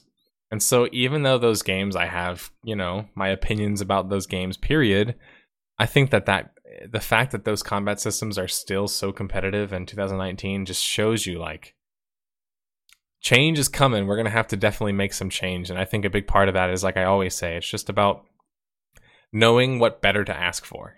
So if we know what better to ask for, like say, hey, this is coming in the future, and ask for this, I think that'll give us a much better understanding of, um, you know, what the market is actually going to do. Because the market ultimately, I know it sounds a bit like, it sounds a little bit out there, but like the market ultimately does want to do what you want it to do, right? It's just that you have to convince enough people they want to do something or they want something. And that's why I say it all the time. I think the biggest difficulty in M M O development is simply just education. If you can educate enough video gamers that they want a game, for example, where they can create a unique avatar and customize it, and actually maybe, for example, have a skill system that allows them to create their own particular kind of build, you have to be able to convince a player that they want things like that. And uh, recency bias, I think, is another big part of it. If you're just looking at what currently is in the space and what's recently came out, not a whole lot of great examples. So recency bias is probably not going to do you any favors. What does it say when Resident Evil two was also a contender for Game of the Year? Yeah. As much as I enjoy Classic, it's still an eight-plus year old game that I have played already. Yeah, and I mean, honestly, at this point, I have a little bit more time in, in Classic WoW because I'd like to get through the raids, maybe do some more PvP. But I'm kind of already seeing like the end for me here. Um, I told you guys I wasn't going to be happy with BlizzCon and them making a non-announcement. That's exactly what they did. I didn't like that they did exactly as I also expected, which is rush the um, B Gs out before the honor patch, to to coincide with the honor patch, I should say. And that's caused a lot of problems as well. So Classic WoW right now, oh man. I uh I think that it has served its purpose for me largely. I had a lot of fun with it, and I think it taught us and is still teaching us something in the marketplace. That being said, uh, at this point I'm just convinced we're not going to get a solution from a triple A developer. I think it's probably going to come from an indie developer. And then, kind of like in the case of WoW, someone is going to take that idea and then streamline that. I kind of think that's going to happen. Time to start the M M O school. It's funny you say that because um, I would love to do consulting like that in a more serious capacity. I think a big part of consult work is... Um, doing consulting with somebody is having a portfolio, but it's also people, let's just be honest, they're they're not necessarily of the opinion that they need somebody else's opinion a lot of the time. And I think that's the hard part about doing consulting work. But really, when you think about it, in the space of M M Os, there aren't that many people who are capable of giving you an idea of what the market wants, what it's been responding to, and what hasn't worked in the past. There's not a whole lot of people who can do that. Like, the only couple of people who can do it, I feel like, are the people who just throw themselves into every M M O, right? They're constantly involved, constantly playing the new M M Os. I think you have to give Lazy Peon credit for that, for example. And then also, of course, you're talking about prior developers. But really, there's not a whole lot of people who are out there and are saying, um, oh, it goes like this. You know, M M Os work like this. Oh, you should build your game just like this, with actual examples, with actual, like, evidence to back up kind of things that they're saying. There's not a whole lot of creators or content creators doing things like that. That being said, I still think that there's a lot to learn in the realm of consulting in video games just in general, because at this point, I'm convinced uh, Chris Avellone doesn't just do game design. He does consult work. You know, like, when he gets involved in something, he's also there because he's got a good mind, not just because he's a good writer. Does that make sense? Like, when you're that good of a designer and you're involved in that many good projects, you're not just a good writer. You also, you have the mind for something. You can see patterns. You you can see something, right? And to me, that's like one of the ultimate goals, is to get to the point to where a company will actually talk to me and want to hire me to give them advice on how to fix their problems, basically. Because that's my favorite thing to do, is to fix problems, especially big, giant problems uh, in the context of an M M O. I'm not even sure people who have thrown themselves at all M M Os, seeing as aspects don't always work together, nor easily replicated. No, uh, are you saying there's not a lot of people who've just kind of like went all in on them? I think you're probably right in that sense. I would argue that I was pretty much considered a permanent weirdo as a kid because I played M M Os. I mean, like, nobody was playing uh, M M Os where I was from. Like, the only thing people were playing was like multiplayer games. Nobody was really playing M M Os. Like, we were playing browser games and shit, like RuneScape and stuff like that, but we weren't really playing like WoW or EverQuest or like these other sort of types of games. Where I game, where I came from, that was definitely like in the minority. The indie will become the triple A developer. That's probably more realistic, is indie developer launches an M M O, does a good job, and then eventually gets scaled up enough to be maybe double, if not triple A developer. And that's probably a lot more realistic than, I think at this point, a triple A company launching an M M O and having a smash success seems less and less likely. Um, I know that Amazon has the I P for Lord of the Rings, and they're potentially going to be doing a, well, not potentially, they are going to be doing a Lord of the Rings M M O. They've shown to have a propensity to be open to other opinions and to have like uh, content creators give their opinions. So I'm hoping they'll do the same thing with Lord of the Rings, because I love Lord of the Rings, and I would, honestly, as fucked up as it sounds, I shouldn't admit this, but like, I would help a Lord of the Rings game for free. Like, I would, just because Lord of the Rings to me is such a badass like world. Um, just the opportunity to work in that world, to me, I would do it for free. That being said, I um I think when these big companies keep trying to go in blind and do these M M Os without actually having developers who have experience doing M M Os or really just know how the market works in that respect, I think they're going to make some big, huge blunders still. Even in two thousand nineteen, you'd think people would have learned by now, but it's not really, I don't know, man. I'm still seeing big companies make pretty big blunders, and I can't help but feel like a big part of it is, you know, having just covered Artifact with Valve.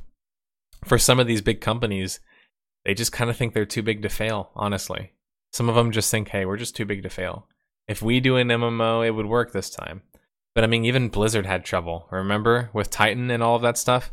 I, if that wasn't a lesson, which unfortunately is mostly behind closed doors, but if that wasn't the lesson for future developers, especially the big triple A developers, I don't know what to say, but it seems like um, triple A developers, instead of saying, hey, let's just put our flag down, put all your resources in and let's just make a kick-ass M M O. Pretty much none of them are having that approach, right?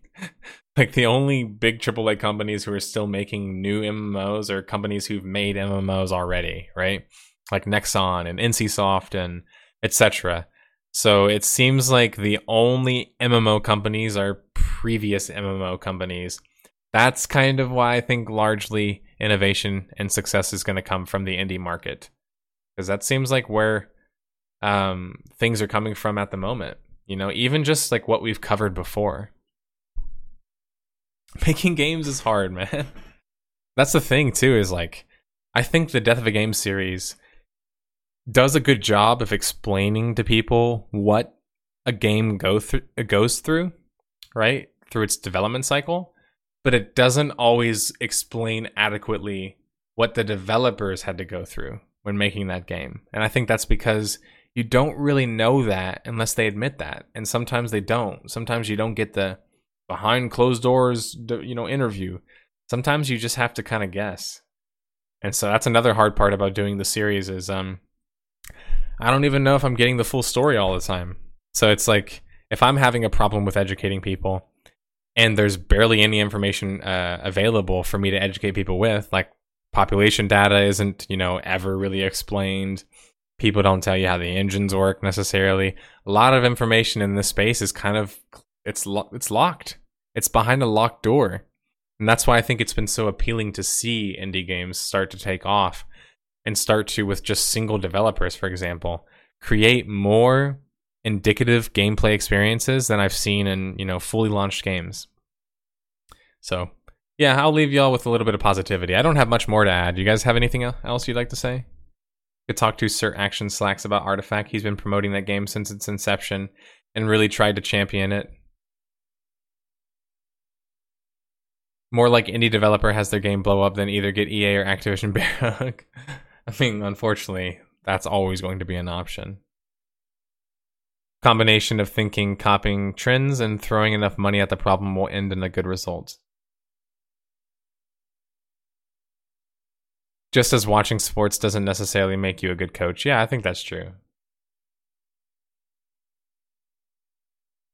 Um, but I also think, Limpos, that I have enough arguments and willingness to argue with anybody. So if anyone wants to argue, if you think, like, for example, if you think my arguments are poor and that I'm overestimating them just as a spectator, then you can prove them to be poor. That's kind of the thing that I always offer to people is, like, I give y'all, like, backstage access to directly challenging me and my ideas. So say, for example, if somebody thought that my advice in one of my Death of a Games was poor, I would want them to tell me why it was poor, right? And, like, to actually, like, go into um, whatever their particular criticism is. Like, maybe they didn't like, uh, what's the most recent one?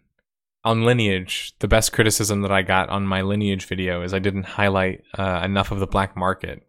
And that's a good point. I didn't. And it's something that I regretted and I did actually initially plan to do and then just ended up not doing. So sometimes when people actually hold you to the fire, it's good for you, right? Because it actually makes you learn things and uh, makes you uh, learn where you went wrong, because ultimately if I'm trying to educate other people, it means I'm not always right, right? Because other people could say, hey, I didn't understand this. You didn't do a good job of explaining this. And that falls onto me.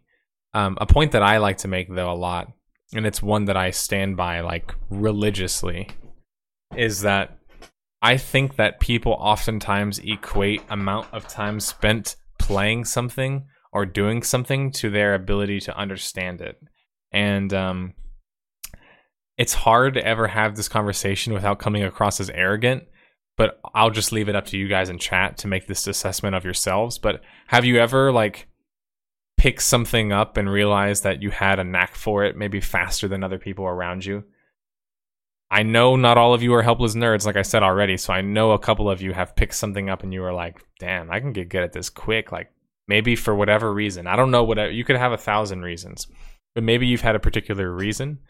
I think although it's important to realize by just watching something, you don't actually understand it, like, on a visceral level, right? It's like, it's the difference between watching, like, some fights on the street and then actually getting into a fight, because you can't For example, take into consideration your emotions. That's something you would only feel if you were actually in a fight. That being said, if somebody were to watch that fight and then give advice based on what the actual fighters were doing, and then give that same advice to like maybe a professional fighter, it's not that just because that person um, is not giving advice to like a non-professional fighter that they're they, they're not still giving good advice, and vice versa. Like maybe the professional fighter, even though it sounds like stupid, like the person just says grab his leg, but maybe it actually works. The point being is that it's never as simple as just like somebody spent a lot of time in something, so they're just really good at it. Because I, I find very oftentimes, and I've mentioned this in my um, Death of a Game series, like I've looked and talked to people who've spent thousands of hours in games, and it's it's ironic because a lot of the time I don't take their opinions very seriously. And I think it's because they're so willing to look past the flaws in order to see whatever it is they see specifically. So this was all to kind of go back to what Limbos was saying, that I think ultimately, I wasn't saying you said my arguments are poor. My argument to you is don't dismiss somebody's argument because they haven't put in a lot of time to actually do the activity if you're not willing to first at least hear what their argument is. You see what I'm saying? So like if somebody made an argument to me and their argument was, well, I just know like when you're in there, bro, it's just feelings are running high. And I was like, wait a minute, you've never actually been in there. So what do you mean if you were in there, right? If I said that to somebody, then they'd actually have to provide evidence of having done the activity because they're making an assessment based off of how it would actually feel or, or react, right? But if they just said, well, it seems like it's easier because of this, that, and this, they might be wrong, but they could actually be right as well. And so I think um, it's just one of those things where it's very appealing to always see it from the perspective of like, only experts should offer criticism, but you guys are going to laugh, but sometimes when I've gotten criticism, it's from people who aren't experts that actually make me think the most because they ask the simplest of the questions. Sometimes that just cuts through all the bullshit. Like I've gotten like messages from people sometimes where it's just like, why did this game do it like this? And I'll, and I'll like read it and I'm like, it's such a simple question. I'm like, I don't know why. It's a good question. So it's like, even though it was simple, it was a good question, you know? They made you think. And maybe that person didn't know what they were talking about even, but they could still make you think. And I think that's a bit interesting, right? About observations.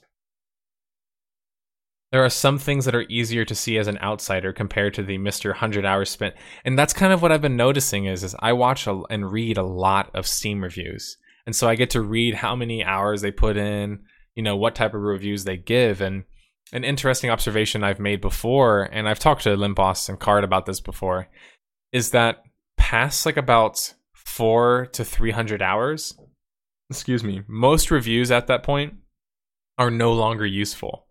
And you're you're thinking, how, well, how could that be? What about the guy who put a thousand hours in or three thousand hours in? Like, how come you don't want to listen to that guy's perspective? Because most of the time, it's completely not relatable.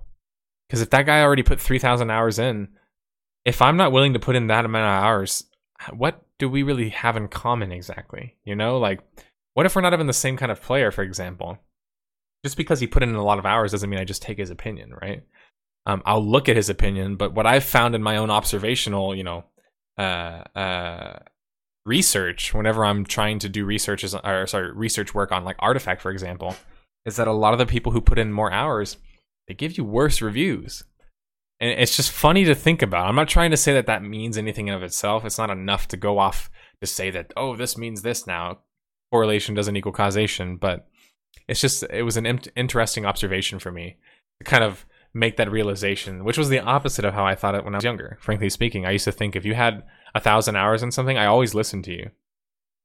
But then I would hear things, and, and I noticed this with Classic WoW. People would tell me, oh, this isn't viable. This isn't viable. Don't play this. This class is broken. And I'm like, so is it actually broken?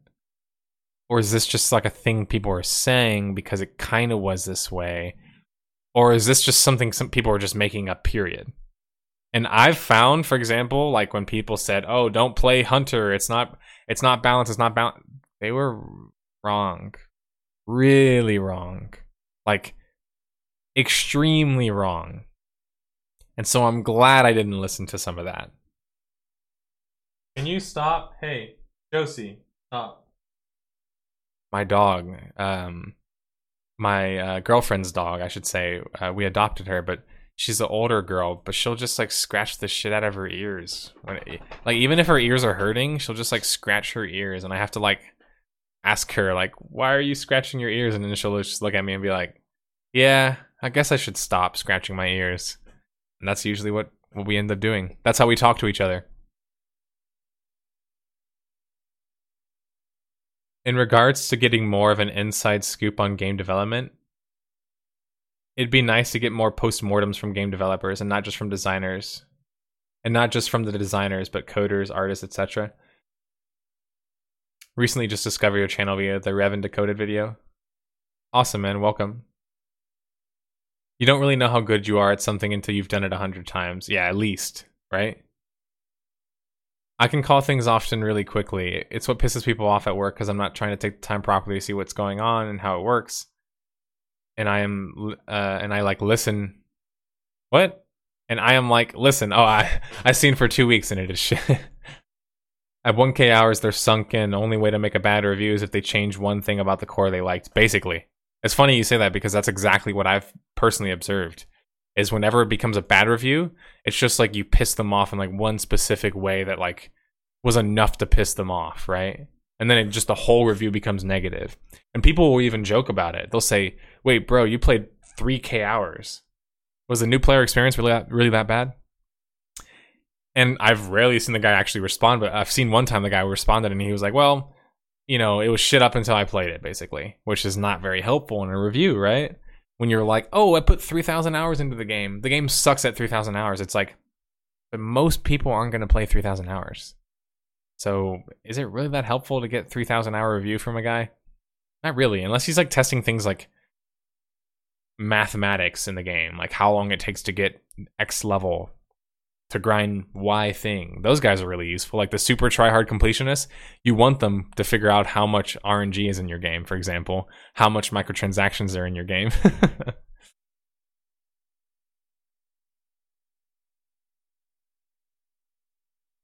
It, it's possible to optimize the fun out of a game because you stop enjoying that part anyway. Yeah, I, th- I think that's true.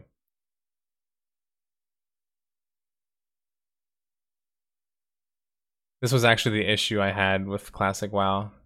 I made a comment on the Reddit, uh, the Revan video pretty much around fourteen minutes into the video. I paused and had to respond.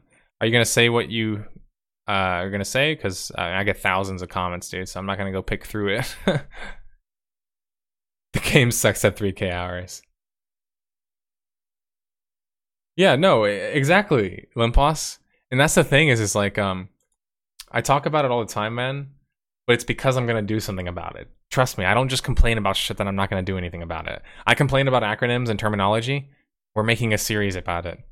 I complain about concepts in video games. I'm going to make a series about it eventually. I complain about reviews not mattering because of essentially you don't really know. Okay, I, apparently I just opened up Final Fantasy twelve on accident.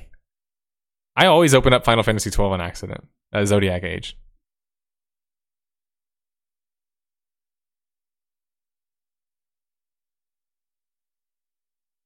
They didn't even get the outfit correct twice in tour, not to mention how completely they screwed up the first one. Oh, I see what you're talking about. It's funny you mentioned the bug costume because that was also in KOTOR one and KOTOR two. You guys remember? If you've ever played KOTOR one or KOTOR two to great length, like I have, and you modded the game, if you modded the Revan cloak, they didn't have physics on the cloak. So the cloak would just like, your feet would run through the cloak all the time.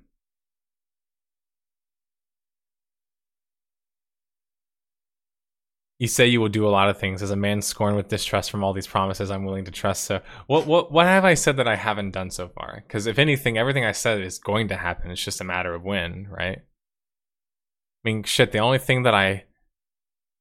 I can't even think of anything else. What have I said that I haven't done so far? Yeah, the thing about Mafia streams, though, is that you have to think about the amount of time, like, I spend doing something versus, like, How much how much um, enjoyment and benefit am I getting out of it? I personally could just play Mafia. I just find that fun. But considering I want to actually make content based around that, for me, it made more sense to just wait until I can come back to that whenever I can do it in a more serious capacity versus just doing kind of like simplistic Mafia. Like, I guess in a in a way, Mafia uh, through internet version, like Town of Salem, is just not interesting enough for me to want to keep streaming it. But if I had people here in a studio where I could play like weekly live games, I think that's what I'm far more interested in, because I think it's more difficult to play, but I also think it's more interesting to play. So if you invest more money in Patreon, you play more. I mean, I guess technically uh, you can make that argument. If you guys invested more into Patreon, then it's more likely eventually that I would. Yeah, that's true.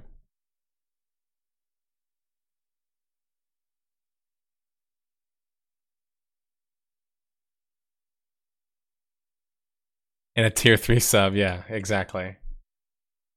I don't even think anybody has a tier three sub except me, which is just like comes with the channel. I think the only game I would dismiss for people under three K hours in Dota is you become not a noob after. So there are some examples like that. And I think dick measuring when it comes to time spent does matter depending on the game. But like in the case of Dota, if somebody spent under a thousand hours, it's very, very unlikely they're going to be that good. Very unlikely. In the same way that if somebody hasn't put at least a couple of hundred hours into C S G O, they're probably not going to be that good. There's exceptions, but exceptions don't prove rules, right? It's, they're just exceptions. They're outliers.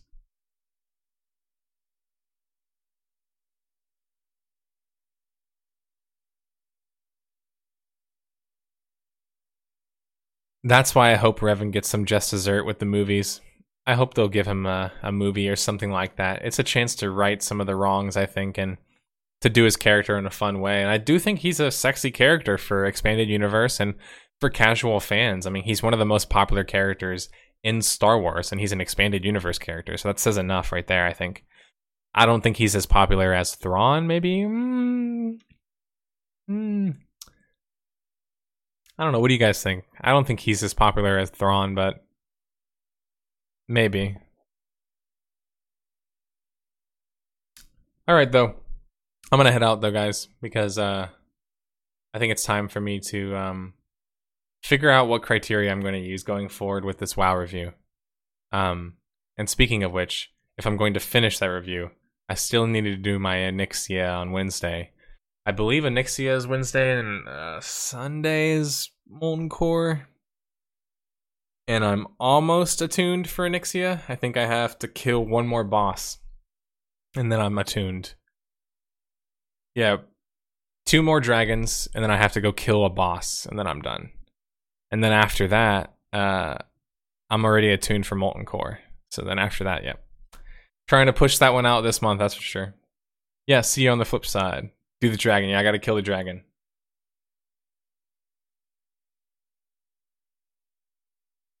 Later, everybody. See you guys later. Sorry about the lighting again.